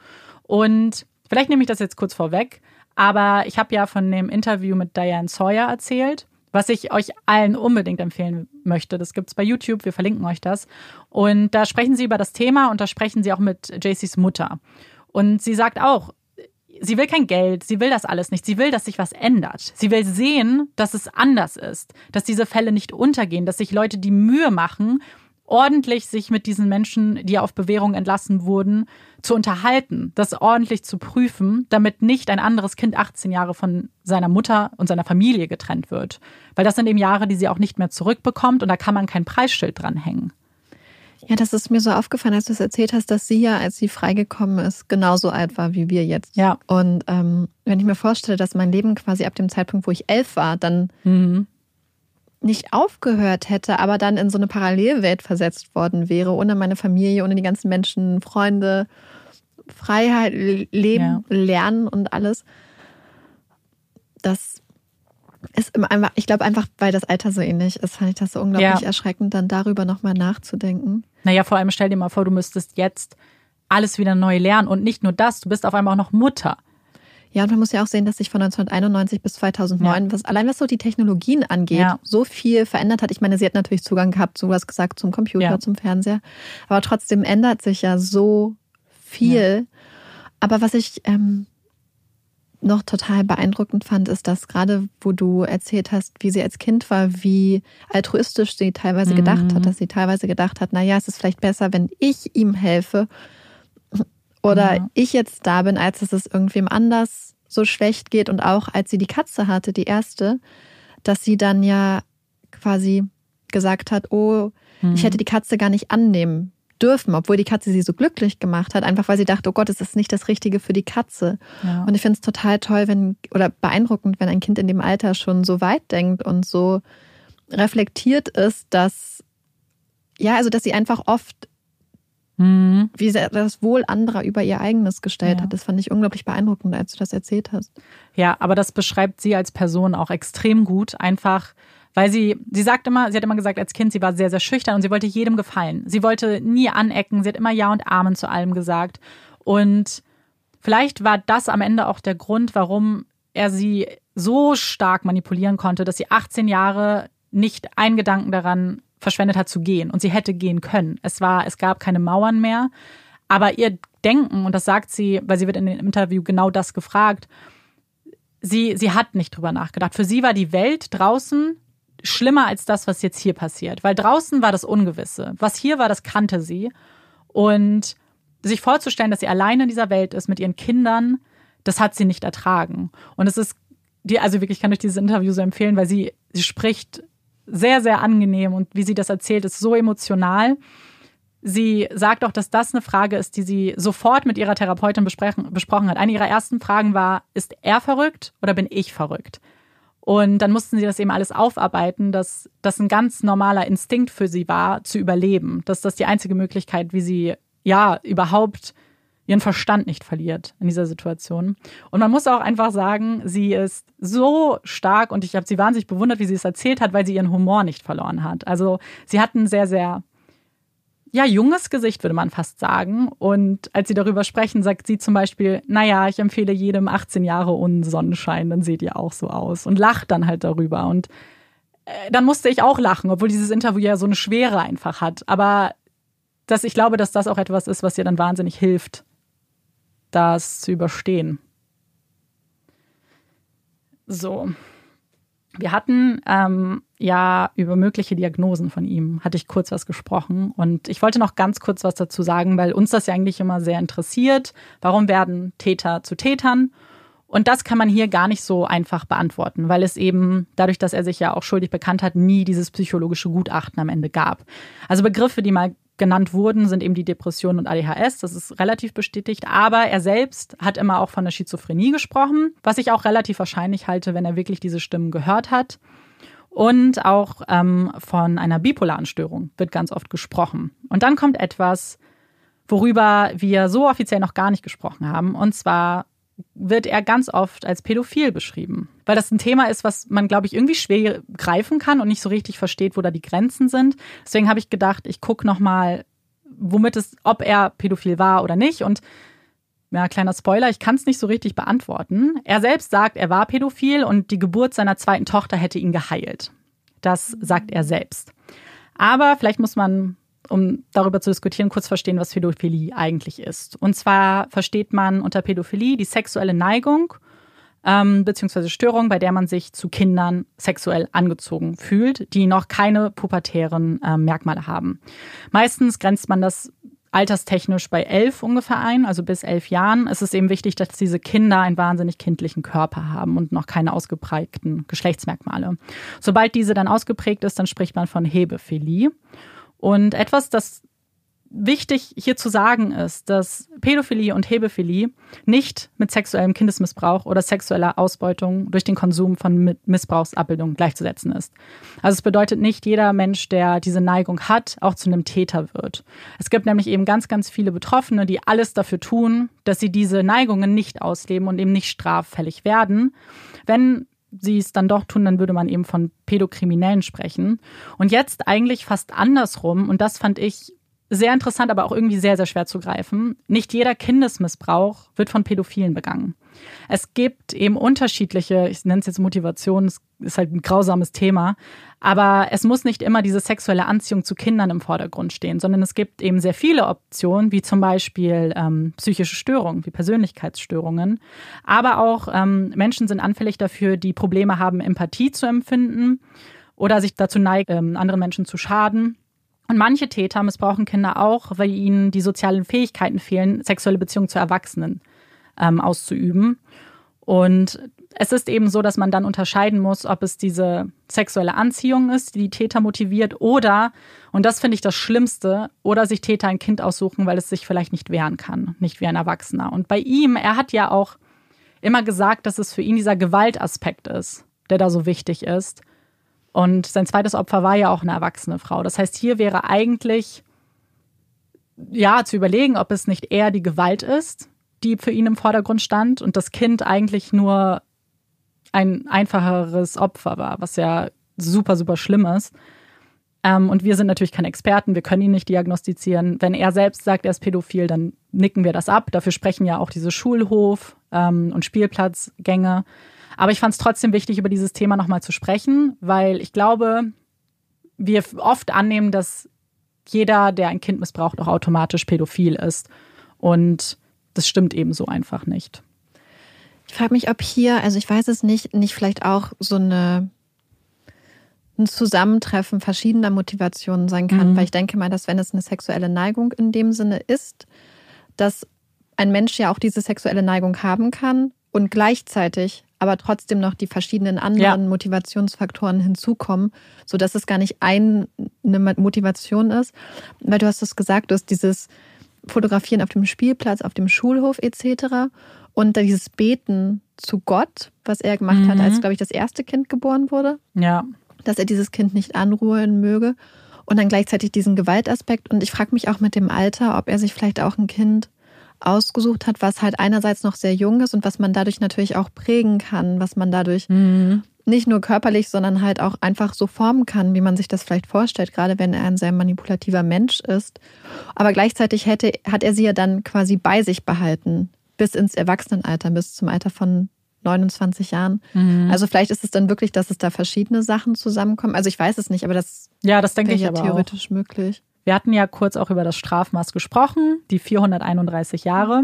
Vielleicht muss ich uns jetzt einen kleinen Dämpfer geben, weil er ähm, nach 25 Jahren die Möglichkeit einer Bewährung bekommen wird. Und das wird 2034 der Fall sein, genauso wie Nancy auch. Aber man weiß natürlich nicht, wie es ausgeht. Also vielleicht dadurch, dass die Bewährungshelfer da so schlechte Arbeit gemacht haben, ist die Wahrscheinlichkeit vielleicht nicht ganz so groß, dass sie ihm das nochmal durchgehen lassen. Man weiß es nicht. Er bekommt die Möglichkeit und zu dem Zeitpunkt wäre er dann 83 Jahre alt. Falls er dann noch lebt. Ganz genau. Das wäre dann auch noch der Punkt. Ich finde auch die Rolle von Nancy ist hier eben so schlimm. Du meinst, einige Kommentare von Marike während des Falls waren eben, dass sie auch sehr ganz anders manipulativ ist.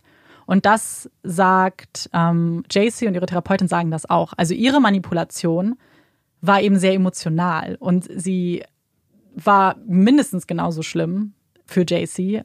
Und ganz schlimm war es, JC wollte sie treffen oder hat sie getroffen noch vor dem Prozess, hat sich mit ihr hingesetzt und dann hat Nancy sie gefragt, fragen die Kinder nach mir. Und JC hat nicht geantwortet und dann meinte Nancy, okay, das ist dann meine Antwort und hat angefangen zu weinen. Und das war so der Moment, wo JC wusste, sie hat abgeschlossen, weil es ihr egal war. Ähm, weil sie einfach diese Tränen haben sie nicht mehr berührt. Diese Art dieser Manipulation der Tränen von Nancy haben sie komplett kalt gelassen und es war irgendwie so ein Befreiungsschlag ein bisschen. Was ich dann sehr interessant fand, ist, dass als JC gefragt wurde, wie es denn wäre, wenn die Mädchen ihren Vater sehen wollen, hat sie gesagt, sie würde es ihnen nicht verbieten. Also wenn sie ins Gefängnis gehen wollten, dann wäre sie auch mit ihnen hingegangen. Aber dazu ist es dann nicht gekommen. Ähm, ich meine, man hat natürlich keinen Prozess aufgrund des, mhm. dadurch, dass sie auf schuldig plädiert haben. Aber weiß man denn, wie die Beziehung zwischen Nancy und Philipp war? Weil ich habe mich immer gefragt, ob Nancy vielleicht insofern auch mitgegangen ist, dass sie vielleicht selbst so ein Charakter war, der vielleicht bevor Philipp sich JC geholt hat, das quasi aushalten musste und diese Fantasien dann aushalten musste und dass für sie JC dann die Möglichkeit war, mhm. diese Gewalt, die sie erfahren hat, auf andere Schultern abzulegen und sich davon zu befreien und dass sie, weil du hast ja auch zum Beispiel gesagt, dass sie immer ganz viele Sachen für ihn eigentlich nicht machen wollte, aber trotzdem mhm. bei ihm geblieben ist. Und dann frage ich mich halt auch, ob das dann für sie so ein eigener Überlebensinstinkt ist, der so komplett anders ist als der von JC. JC, die sagt, oh mein Gott, lieber ich als irgendwer mhm. anders, ich halte das aus. Und Nancy, die das vielleicht nicht aushalten konnte und dann deswegen bereit war, statt sich aus der Beziehung zu befreien, was für sie vielleicht mental nicht eine Möglichkeit war, gesagt hat, okay, dann lege ich diese Last, die ich habe, diese Gewalt, die ich erfahre, auf einen, auf mhm. JC ab. Ganz sicher sogar. Also es gibt ähm, erstmal Ansätze, dass, ähm, weil das hat Philipp zu JC gesagt, dass ähm, Nancy keinen Sex mit ihm haben möchte und dass JC damit auch ihr eigentlich hilft. So hat er es formuliert. Was natürlich so auch interpretiert werden kann, dass er vorher die Fantasien auch an ihr vielleicht ausgelebt hat. Etwas, was ziemlich sicher ist, ist, dass Nancy JC ausgesucht hat. Wie so eine Art äh, Preis, sagen sie immer. Sehr grausam. Aber ich finde das dann so, und ich meine, natürlich möchte man wenn man selbst in der Situation ist, ist es so schwer, irgendwas mhm. zu beurteilen. Aber hier finde ich doch, sie hatte einen Job. Sie mhm. hat Kontakt gehabt zu anderen Menschen. Sie hat ja die Möglichkeit gehabt. Grundsätzlich ist es ja so, dass es unglaublich schwer ist, oft für Leute, sich aus einer gewaltvollen Beziehung zu befreien und ja. dass es ja oft mit vielen verschiedenen manipulativen Techniken zu tun hat, etc. Aber dass man hier dann so weit geht, dass man einen Menschen entführt, das ist ja noch ein Schritt weiter, als ja. wenn es nur um das eigene Wohl geht. Ja, und sie hat ja auch immer gesagt, so, sie kann, deswegen war sie auch die ganzen ersten Monate gar nicht dabei, weil sie immer gesagt hat, sie hatte dieses schlechte Gewissen, dass sie das gemacht haben. Man weiß natürlich nicht, ob es so, ob es wirklich so war. Man kann nicht in ihren Kopf gucken. Ich glaube aber schon, dass das einfach an jemandem nicht vorbeigeht. Ja, und zum Abschluss, ähm, wie wir es ja oft tun, ganz kurz was zu meinen Quellen. Ähm, meine Hauptquelle ist das Buch, was JC geschrieben hat. Das heißt A Stolen Life. Und da geht es eben äh, um die Gefangenschaft und eben die ganze Geschichte aus ihrer Sicht. Kann ich euch wahnsinnig empfehlen. Ist sehr emotional und sie geht sehr, sehr ins Detail, was passiert ist. Also es ist auch eher harte Kost, würde ich gerne äh, hinzufügen. Aber eben wahnsinnig stark von ihr selbst zu lesen natürlich ihre Worte. Und ähm, zum Beispiel sind da auch die Tagebuchseiten von dem Tagebuch für die Katze auch abgedruckt, also mit ihrer Handschrift und so. Ist echt ein sehr, sehr schönes Buch. Und was ich sehr einzigartig fand, ist, ähm, nach jeder Geschichte, wenn sie so erzählt, was ihr passiert ist, reflektiert sie quasi aus heutiger Sicht darauf. Also wie eben die ersten Monate waren und wie sie jetzt das Ganze immer noch sieht und finde ich, fand ich wahnsinnig spannend zu lesen. Und sie hat auch noch ein zweites Buch geschrieben, das heißt Freedom, My Book of Firsts, wo sie eben so alle ihre neuen ersten Male so ein bisschen aufzählt und zelebriert, also die Dinge, die sie jetzt nach 18 Jahren Gefangenschaft zum ersten Mal macht. Also sie hat die Geschichte sozusagen mit dem ersten Buch für sich abgeschlossen und schaut jetzt nach vorne, wobei sie natürlich immer noch die Narben mit sich trägt. Und ich kann euch die Bücher wahnsinnig empfehlen, zusätzlich auch noch das Interview. Und genau, wenn jemand noch mehr dazu erfahren möchte. Auf jeden Fall ähm, danke für diesen unglaublich berührenden Fall. Ähm, ja, vielen, vielen lieben Dank. Gerne. Und damit wir jetzt aufatmen können, widmen wir uns den schönen Dingen des Lebens. Und zwar machen wir das mit unserer Puppy Break. Yay! Heute bin ich mal wieder dran und ähm, große Überraschung, ich habe heute keinen Hundefakt, Amanda hat mich meist schon darauf aufmerksam gemacht, sondern ähm, wir haben ein paar Schweinefakten heute. Und zwar, ich habe auch einen Anlass dazu. Uns wurden nämlich Fotos von einem sehr kleinen, klugen Schweinchen geschickt. Es war zwar ein Wildschwein, also ein Frischling, aber dann habe ich gedacht, ähm, da können wir auch noch mal hinkommen. Jetzt fangen wir erstmal mit den Hausschweinen an. Das sind nämlich unglaublich intelligente und soziale Tiere. Und zwar ist die Intelligenz von Hausschweinen höher als die von Hunden, höher als die von einigen Primatenarten und sogar höher als die von kleinen Kindern. Und es sind sehr soziale Tiere und es sind auch sehr kommunikative Tiere. Und da wollten wir heute einmal anfangen. Schweine benutzen nämlich das Grunzen, um miteinander zu kommunizieren. Und das Grunzen kann auch ganz persönlich und individuell sein und kann zum Beispiel auch natürlich davon abhängen, was die Schweine kommunizieren, wie die Schweine drauf sind, aber auch was für einen Charakter das Schwein hat. Das fand ich sehr niedlich. Und die Kommunikation über das Grunzen lernen die kleinen Schweine, also die Ferkel, schon ganz früh, denn die sind dann ganz stark schon auf die quasi auf die Stimme ihrer Mutter und auf das Grunzen ihrer Mutter geeicht. Und sie können zum Beispiel auch ihren eigenen Namen lernen. Also wenn man bei Hausschweinen anfängt, sie zu trainieren, dann kann man das den Schweinchen und den Ferkelchen schon antrainieren, wenn sie zwei bis drei Wochen alt sind. Oh. Und sie können auch ganz schnell Tricks lernen, sie können auch mit Spielzeugen spielen und sie können die Tricks halt meistens auch schneller lernen als beispielsweise Hunde. Das Ach. fand ich sehr interessant. Und es sind einfach auch unglaublich soziale Tiere, die ganz starke Verbindungen zu anderen Tieren, aber auch anderen Schweinen aufbauen können. Und wenn ihnen kalt ist, dann kuscheln sie miteinander. Und es gibt noch einige andere Fakten, die ich sehr spannend finde. Die möchte ich mir aber für eine zweite Piggy Break aufsparen. Weil ich glaube, unsere, unser Kopf ist heute bestimmt schon ordentlich in Anspruch genommen worden durch den Fall. Deswegen möchte ich euch nicht überfordern und mich auch nicht. Aber trotzdem, das fand ich richtig süß. Dankeschön. Ja, sehr, sehr ähm, ja, soziale und intelligente Tiere, die Schweinchen. Und super süß. Ja. Ich habe ich hab gestern ein Bild gesehen bei Instagram, wo ein kleines Schweinchen ein Stück Käse gegessen hat. Oh. Und es hat so glücklich geguckt und so gelächelt und es war einfach nur niedlich. Liebe Schweine. Also ich fand diese Break total toll und ich freue mich schon auf Part 2, äh, der dann kommen wird. Und jetzt kommen wir zu unseren Hot Takes. Wir überspringen die Empfehlung. Haben wir ja schon mal gemacht, wenn der Fall etwas länger geworden ist. Und wir haben auch jetzt nicht wirklich irgendwas, was wir euch dringend empfehlen möchten. Deswegen direkt geht's weiter jetzt mit den Hot Takes und direkt geht's weiter mit mir und meinem Hot Take. Und jetzt bin ich sehr gespannt, was ihr dazu sagt. Es ist jetzt vielleicht nicht das kontroverseste Thema überhaupt, aber ich freue mich immer mega, wenn ich mich immer schlecht fühle bei manchen Dingen und dann schreibt ihr mir, dass es euch auch so geht und ich hoffe, das ist jetzt hier auch so. Und zwar war ich letztens auf der Suche nach Pyjamas online und habe geguckt und dann ist mir was aufgefallen, was glaube ich ziemlich komisch ist, weil die meisten Pyjamas haben ähm, ein T-Shirt und dann eine kurze Hose. Ich hasse kurze Pyjamahosen. Ich brauche lange Pyjamahosen und oben kurz, was es ganz selten gibt. Und zwar, und jetzt wird's komisch, ich hasse es, wenn sich meine Beine berühren. Also meine Haut an den Beinen.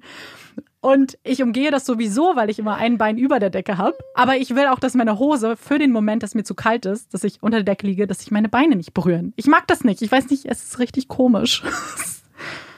Ähm, schläfst du auf der Seite? Ja. Ja. Du brauchst ein Seitenschläferkissen. Ja, aber manchmal ist ja auch dann kalt. Und dann, ach so, du meinst Aber dann, eben, das, dann ja, brauchst du ein. Seitenschläferkissen, dann kannst du die Decke Ja. noch über dein Bein machen. Aber, und Aus äh, vielleicht oute ich mich jetzt auch gerade, aber manchmal trage ich meine Pyjamas auch über den Tag, jetzt zu, zu Homeoffice-Zeiten. Und dann will ich auch nicht, dass sich meine Beine berühren. Und ich habe nun mal Oberschenkel, deswegen berühren sie sich. Ich mag schon gerne Pyjamahosen, auch in allen Längen. Im Winter, wenn es kalt ist, bei uns im Schlafzimmer ist es irgendwie mal sehr kalt, dann auch eine lange. Aber im Sommer, im Sommer trägst du lange Hosen? Am liebsten ja. Oh. Manchmal zwinge ich mich kurz so zu Hosen, weil ich denke, das ist die Konvention. Aber am liebsten würde ich nur lange tragen. Aber dann trag das. Mache ich jetzt auch, habe ich nämlich dann entschieden, als ich keine gefunden habe, die oben kurz und unten lang waren. Es gibt welche, aber keine, die ich schön fand. Hm. Nee, ich mag sehr gerne. Ich habe sehr viele kurze Pyjamahosen. Alternativ mag ich immer gerne Boxershorts. Mhm. Großer Fan. Aber wie gesagt, ich kann dir Seitenschläferkissen Ja, so ich. ans Herz. Na, ich hatte doch mal eins bestellt und dann war das aber, ich bin selber schuld, weil ich hätte die Bewertung lesen müssen. Es war zu stark gefüllt. Das war viel zu hoch für mich. Das Oh, heißt, ich hatte mein ganz Bein schlimm. quasi an der Decke und es war halt gar nicht gut. Dann habe ich es halt, ähm, ja, zurückgeschickt und, und ja. Also ich liebe mein Seitenschläferkissen. Ich, Das ja, ich weiß. Mhm. Ich sollte mir eins zulegen und das mache ich bestimmt auch noch. Marike, was ist dein Hot Take? Mein Hot Take ist ähm, durch aktuelle Ereignisse inspiriert quasi, beziehungsweise auch durch die Jahreszeit, in die wir uns jetzt begeben. Denn wir haben schon einmal darüber geredet, und zwar letztes Jahr zu unserer Silvesterfolge oder zur Weihnachtsfolge. Ich bin mir nicht mehr ganz sicher, wann das war. Und zwar geht es um das Thema Böllern. Ich habe es ja schon mal gesagt, ich meine, dass ich es gesagt habe, dass ich einen kleinen Bruder hatte, der als Kind begeistert geböllert hat. Aber seien wir mal ehrlich, Böllern hat so gut wie gar keinen Mehrwert, außer für die Person, die akut den Böller anzündet und sich an der Explosion erfreut. Alle anderen Menschen, die Umwelt, alle beteiligten Tiere, also hoffentlich nicht beteiligten Tiere, ich meine jetzt eher so Hunde, die zum Beispiel zu Hause sind und Angst haben. Für alle anderen ist es eigentlich eher nachteilig und laut und es, ich weiß nicht, ich finde halt einfach, wenn nicht jetzt, wann dann, sollte man zumindest Böller verbieten. Ich wäre Ja. auch ein Fan davon, wenn man anderes Knallwerk im privaten Gebrauch vielleicht zumindest einschränkt und zum Beispiel sagt, man macht alternativ wirklich gute professionelle Pyrotechnik, wenn das möglich ist. Einfach weil das Verletzungsrisiko ja auch sehr, sehr hoch ist, wenn man betrunken ist. Aber selbst wenn das nicht möglich wäre, finde ich, dass man wenigstens Ja. Böller verbieten sollte, weil das ist ja nicht mehr schön. Ja.